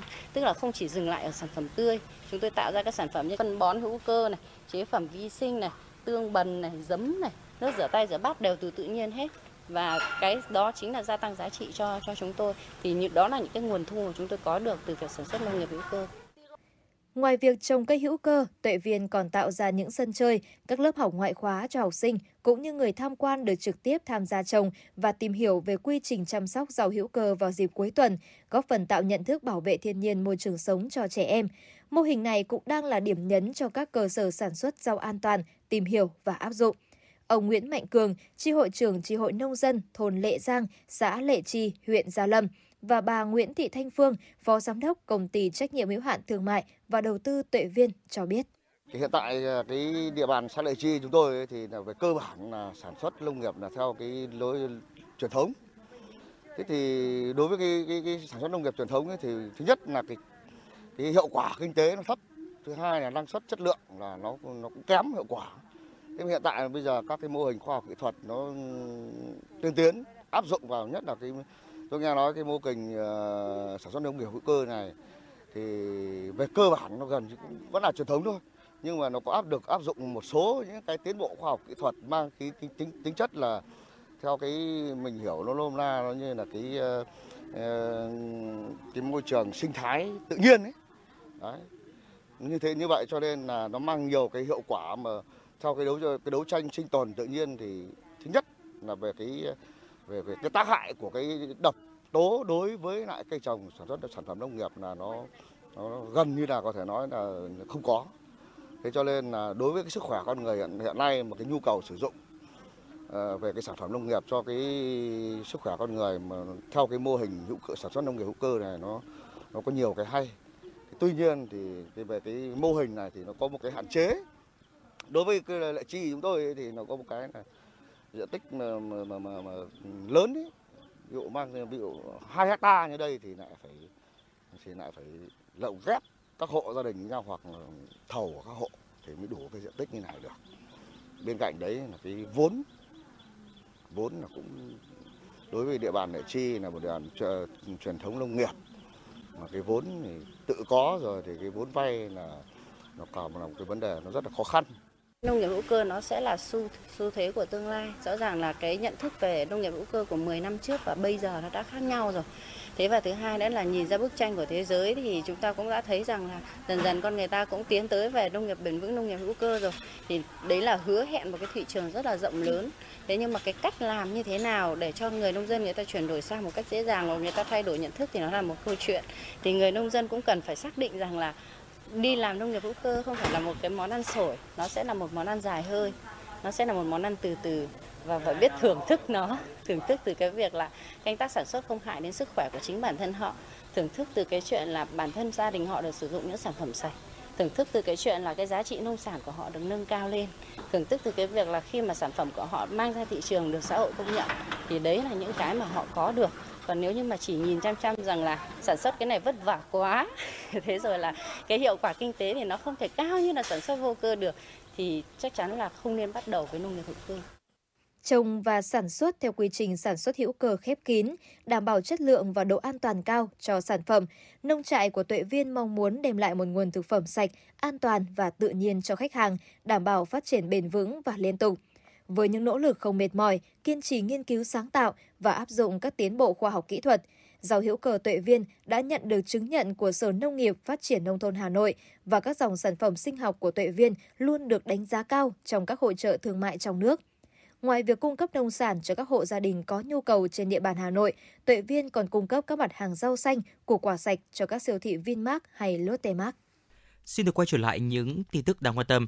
Thưa quý vị, nhằm nâng cao hiệu quả bảo vệ người tiêu dùng trong hoạt động thương mại điện tử, tạo niềm tin cho người tiêu dùng trong hoạt động giao dịch mua bán trực tuyến, mới đây, chính phủ đã phê duyệt đề án về chống hàng giả và bảo vệ người tiêu dùng trong thương mại điện tử đến năm 2025.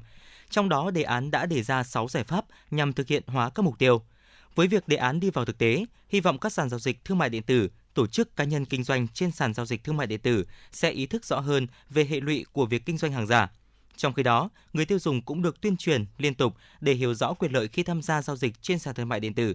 Đi kèm theo đó, hệ thống chính sách pháp luật về kiểm tra, xử lý vi phạm hành chính, tiêu chuẩn, đo lường chất lượng sản phẩm, hàng hóa, nhãn hàng hóa trong hoạt động thương mại điện tử cũng sớm được hoàn thiện để bảo vệ tối đa quyền lợi cho người tiêu dùng. Theo báo cáo của các tổ chức tín dụng chi nhánh ngân hàng nước ngoài qua hệ thống báo cáo thống kê, doanh số giao dịch trên thị trường liên ngân hàng trong tuần từ ngày 20 đến 24 tháng 3 bằng đồng Việt Nam đạt sấp xỉ 1 triệu 085.189 tỷ đồng, bình quân 217.038 tỷ đồng một ngày, tăng 7.599 tỷ đồng một ngày so với tuần liền trước. Doanh số giao dịch bằng đồng đô la Mỹ quy đổi ra đồng Việt Nam trong tuần đạt khoảng 302.040 tỷ đồng, bình quân 60.408 tỷ đồng một ngày, tăng 5.331 tỷ đồng một ngày.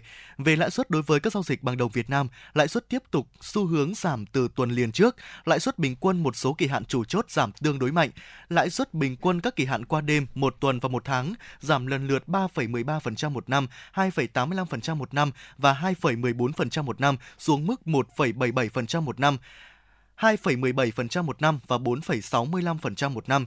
Đối với các giao dịch bằng đồng đô la Mỹ, lãi suất có xu hướng tăng nhẹ so với tuần trước, lãi suất một số kỳ hạn chủ chốt như qua đêm, một tuần và một tháng tăng lần lượt 0,04% một năm, 0,06% một năm và 0,23% một năm lên mức 4,49% một năm, 4,54% một năm và 4,96% một năm.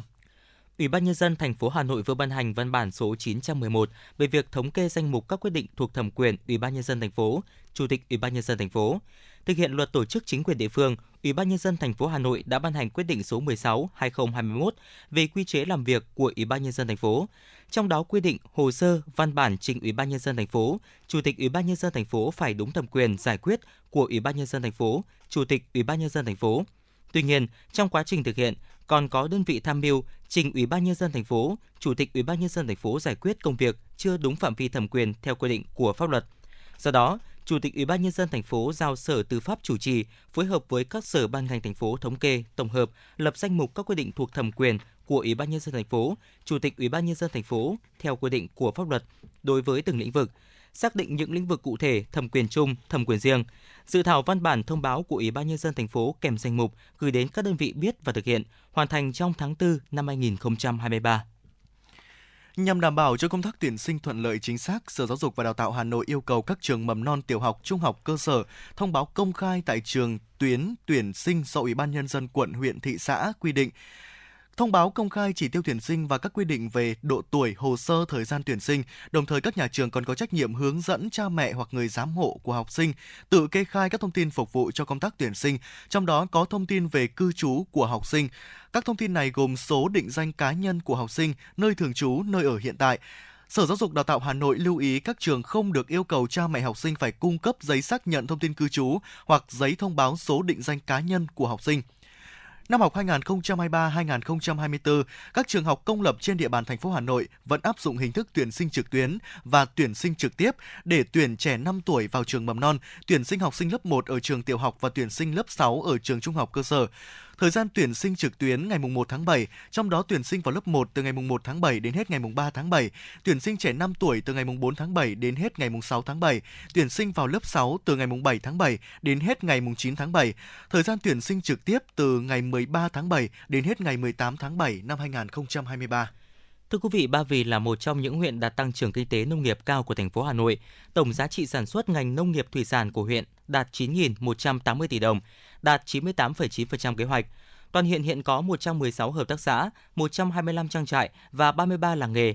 Năm 2022, huyện Ba Vì tiếp tục hoàn thiện các tiêu chí xây dựng huyện nông thôn mới, phần đầu có thêm 2 đến 3 xã được công nhận xã nông thôn mới nâng cao, đẩy mạnh cơ cấu lại ngành nông nghiệp, nâng cao chất lượng các hợp tác xã, nhân rộng các làng nghề, đẩy mạnh phát triển kinh tế.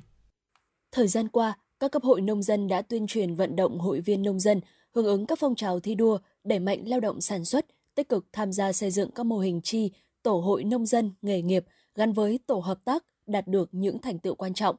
Mô hình trang trại tổng hợp của Nguyễn Mạnh Hải, xã Sơn Đà là một trong những mô hình điểm của huyện Ba Vì, mang lại hiệu quả kinh tế cao, chăn nuôi và gia công từ năm 2006 đến nay, trang trại cũng lên gần 3 hecta, duy trì đàn gà 2,5 vạn con.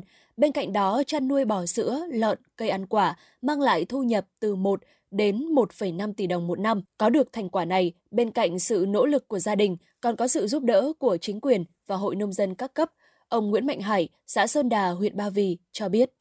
Ủy ban nhân dân xã Sơn Đà mà đặc biệt là hội nông dân của xã Sơn Đà là cũng tạo điều kiện giúp đỡ nhiều. Ví dụ như là à, năm trước thì trang trại của tôi thì thứ nhất là về trồng cây ăn quả thì cũng được thành phố Hà Nội là hỗ trợ về cái cái, cái tưới tự động thì muốn à, tức là về trồng cây ăn quả về bưởi thì muốn là là là tức là thành phố sẽ cung cấp cho cái tức là về thương hiệu Việt Gáp để chúng tôi có thể đưa cái hoa quả ra thị trường nó nó có tên tuổi thì mình sẽ bán nó có cái giá trị hơn. Bên cạnh hỗ trợ cho các hội viên nông dân về vốn kỹ thuật để phát triển kinh tế hộ gia đình, hộ nông dân luôn phát triển phong trào thi đua sản xuất kinh doanh giỏi của địa phương, bà Vũ Thị Thu Hằng, Chủ tịch Hội Nông dân xã Sơn Đà cho biết. Cái vấn đề mà để phát triển kinh tế thì chúng tôi à, hàng năm thì chúng tôi phối hợp với các ngân hàng để à, vay vốn à, cho các hộ, hội viên phát triển sản xuất. Và tiếp tục là cùng với đó thì ờ, ngoài các ngân hàng ra thì chúng tôi còn có cái nguồn vốn quỹ hỗ trợ nông dân. Hàng năm thì chúng tôi luôn luôn chủ động để phối kết hợp với các ngành từ huyện, của các trung tâm nữa. Thì chúng tôi cũng có tổ chức tập huấn khoa học kỹ thuật về trồng trọt. Có những lớp thì tổ chức về chăn nuôi và Ờ, chúng tôi còn tổ chức đi tham quan ờ, học hỏi kinh nghiệm thực tế từ các cái trang trại. Là xã miền núi có khí hậu đất đai thổ nhưỡng rất thích hợp với việc phát triển chăn nuôi bò sữa. Con bò sữa đã vào đất Vân Hòa từ rất lâu, mặc dù có nhiều biến động về giá cả thị trường, nhưng đến thời điểm này, con bò sữa đang là con vật đem lại nguồn thu nhập chính cho nhiều nông dân ở đây. Toàn xã hiện có hơn 5.000 con bò sữa, với 18 con bò sữa đang chăn nuôi của anh Nguyễn Văn Hùng ở xã Vân Hòa, đang cho thu nhập hơn 600 triệu đồng mỗi năm. Theo anh Hùng, việc chăn nuôi bò sữa mang lại hiệu quả cao hơn nhiều so với việc sản xuất nông nghiệp trước kia. Anh Nguyễn Văn Hùng, xã Vân Hòa, huyện Ba Vì cho biết. Hiệu quả kinh tế thì nó mang lại là so với ờ, các các thì chăn nuôi khác là, là nó rất là rất là được hơn những chăn nuôi mà mang lại tính ổn định cao. Cái giá trị sữa thì ờ, như mọi người biết thì bây giờ dân mình nó là càng ngày nhu cầu sữa càng à, trẻ em với người dùng càng nhiều nên là cái đầu ra của mình mình không lo về cái, cái ờ, tính ổn định về mặt ờ, thị trường là mình yên tâm về khoản đầu ra. Để có được sản xuất ổn định, nông dân Vân Hòa yên tâm phát triển chăn nuôi bò sữa, không thể không nói đến nỗ lực của chính quyền cũng như hội nông dân trong việc kết nối tiêu thụ sản phẩm sữa cho người chăn nuôi trong xã. Toàn bộ sản phẩm sữa bò của người nông dân đều được công ty Vinamilk bao tiêu. Bên cạnh hỗ trợ về vốn, tập huấn kỹ thuật, chính quyền và hội nông dân cũng giúp giải quyết những khó khăn cho người chăn nuôi Trong khắc phục khó khăn về nguồn thức ăn cho bò và vùng trồng nguyên liệu chăn nuôi, Nguyễn Phi Long, Chủ tịch Ủy ban nhân dân xã Vân Hòa, huyện Ba Vì cho biết. Trong những năm qua thì được sự quan tâm của thành phố, quan tâm của huyện thì địa phương cũng đã tập trung để à, thúc đẩy kinh tế địa phương phát triển. Thì trong đó thì địa phương đã tập trung dồn điền đổi thừa để thuận lợi cho bà con nhân dân trong cái ờ, trồng cỏ, nuôi bò, phát triển kinh tế.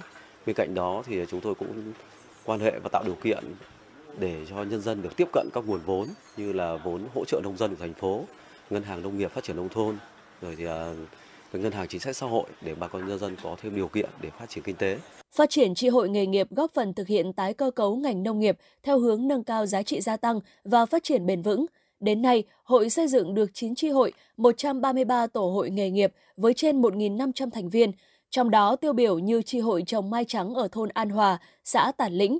Hiện nay, tri hội có hơn 40 hội viên tham gia với thu nhập từ 300 đến 3 tỷ đồng một năm trên một hộ.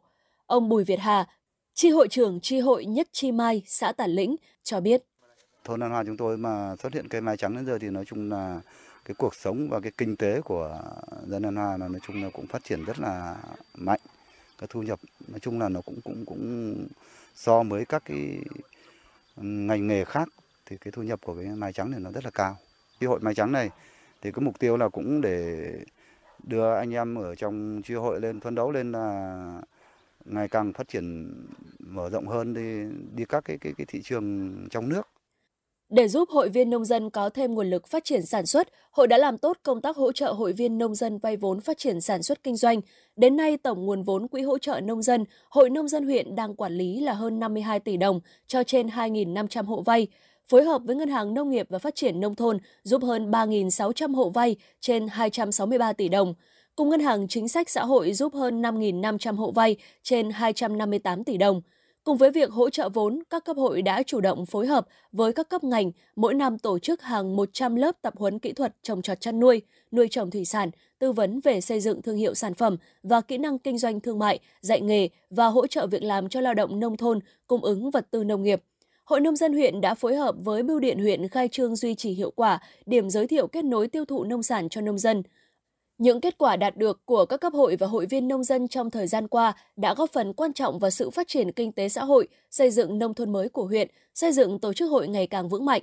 Trong thời gian tới, các cấp hội xác định tập trung thực hiện tốt hơn nữa công tác tuyên truyền các chủ trương của Đảng, chính sách pháp luật của nhà nước trong hội viên nông dân, thực hiện các giải pháp nâng cao chất lượng hiệu quả các hoạt động dịch vụ, tư vấn hỗ trợ nông dân về vốn, giống, khoa học kỹ thuật, xây dựng thương hiệu tiêu thụ sản phẩm, hướng dẫn hỗ trợ nông dân tham gia các hình thức kinh tế tập thể, hình thành các tổ hợp tác, hợp tác xã, vận động cán bộ hội viên nhân dân thực hiện tốt các phong trào thi đua và hai cuộc vận động của hội gắn với thực hiện phong trào thi đua sáng xanh sạch đẹp an toàn cho việc hoạt động, qua đó góp phần phấn đấu đưa huyện Ba Vì về đích nông thôn mới.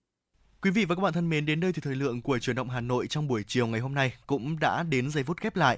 Nhưng chúng ta vẫn sẽ luôn được gặp nhau vào khung giờ này hàng ngày trên tần số FM 96 của Đài Phát thanh và Truyền hình Hà Nội. Các bạn cũng có thể gọi đến số điện thoại hotline 024 3773 6688 của chương trình để chia sẻ những vấn đề các bạn đang quan tâm hoặc đóng góp cho chương trình ngày một hấp dẫn hơn. Còn bây giờ xin chào tạm biệt và hẹn gặp lại.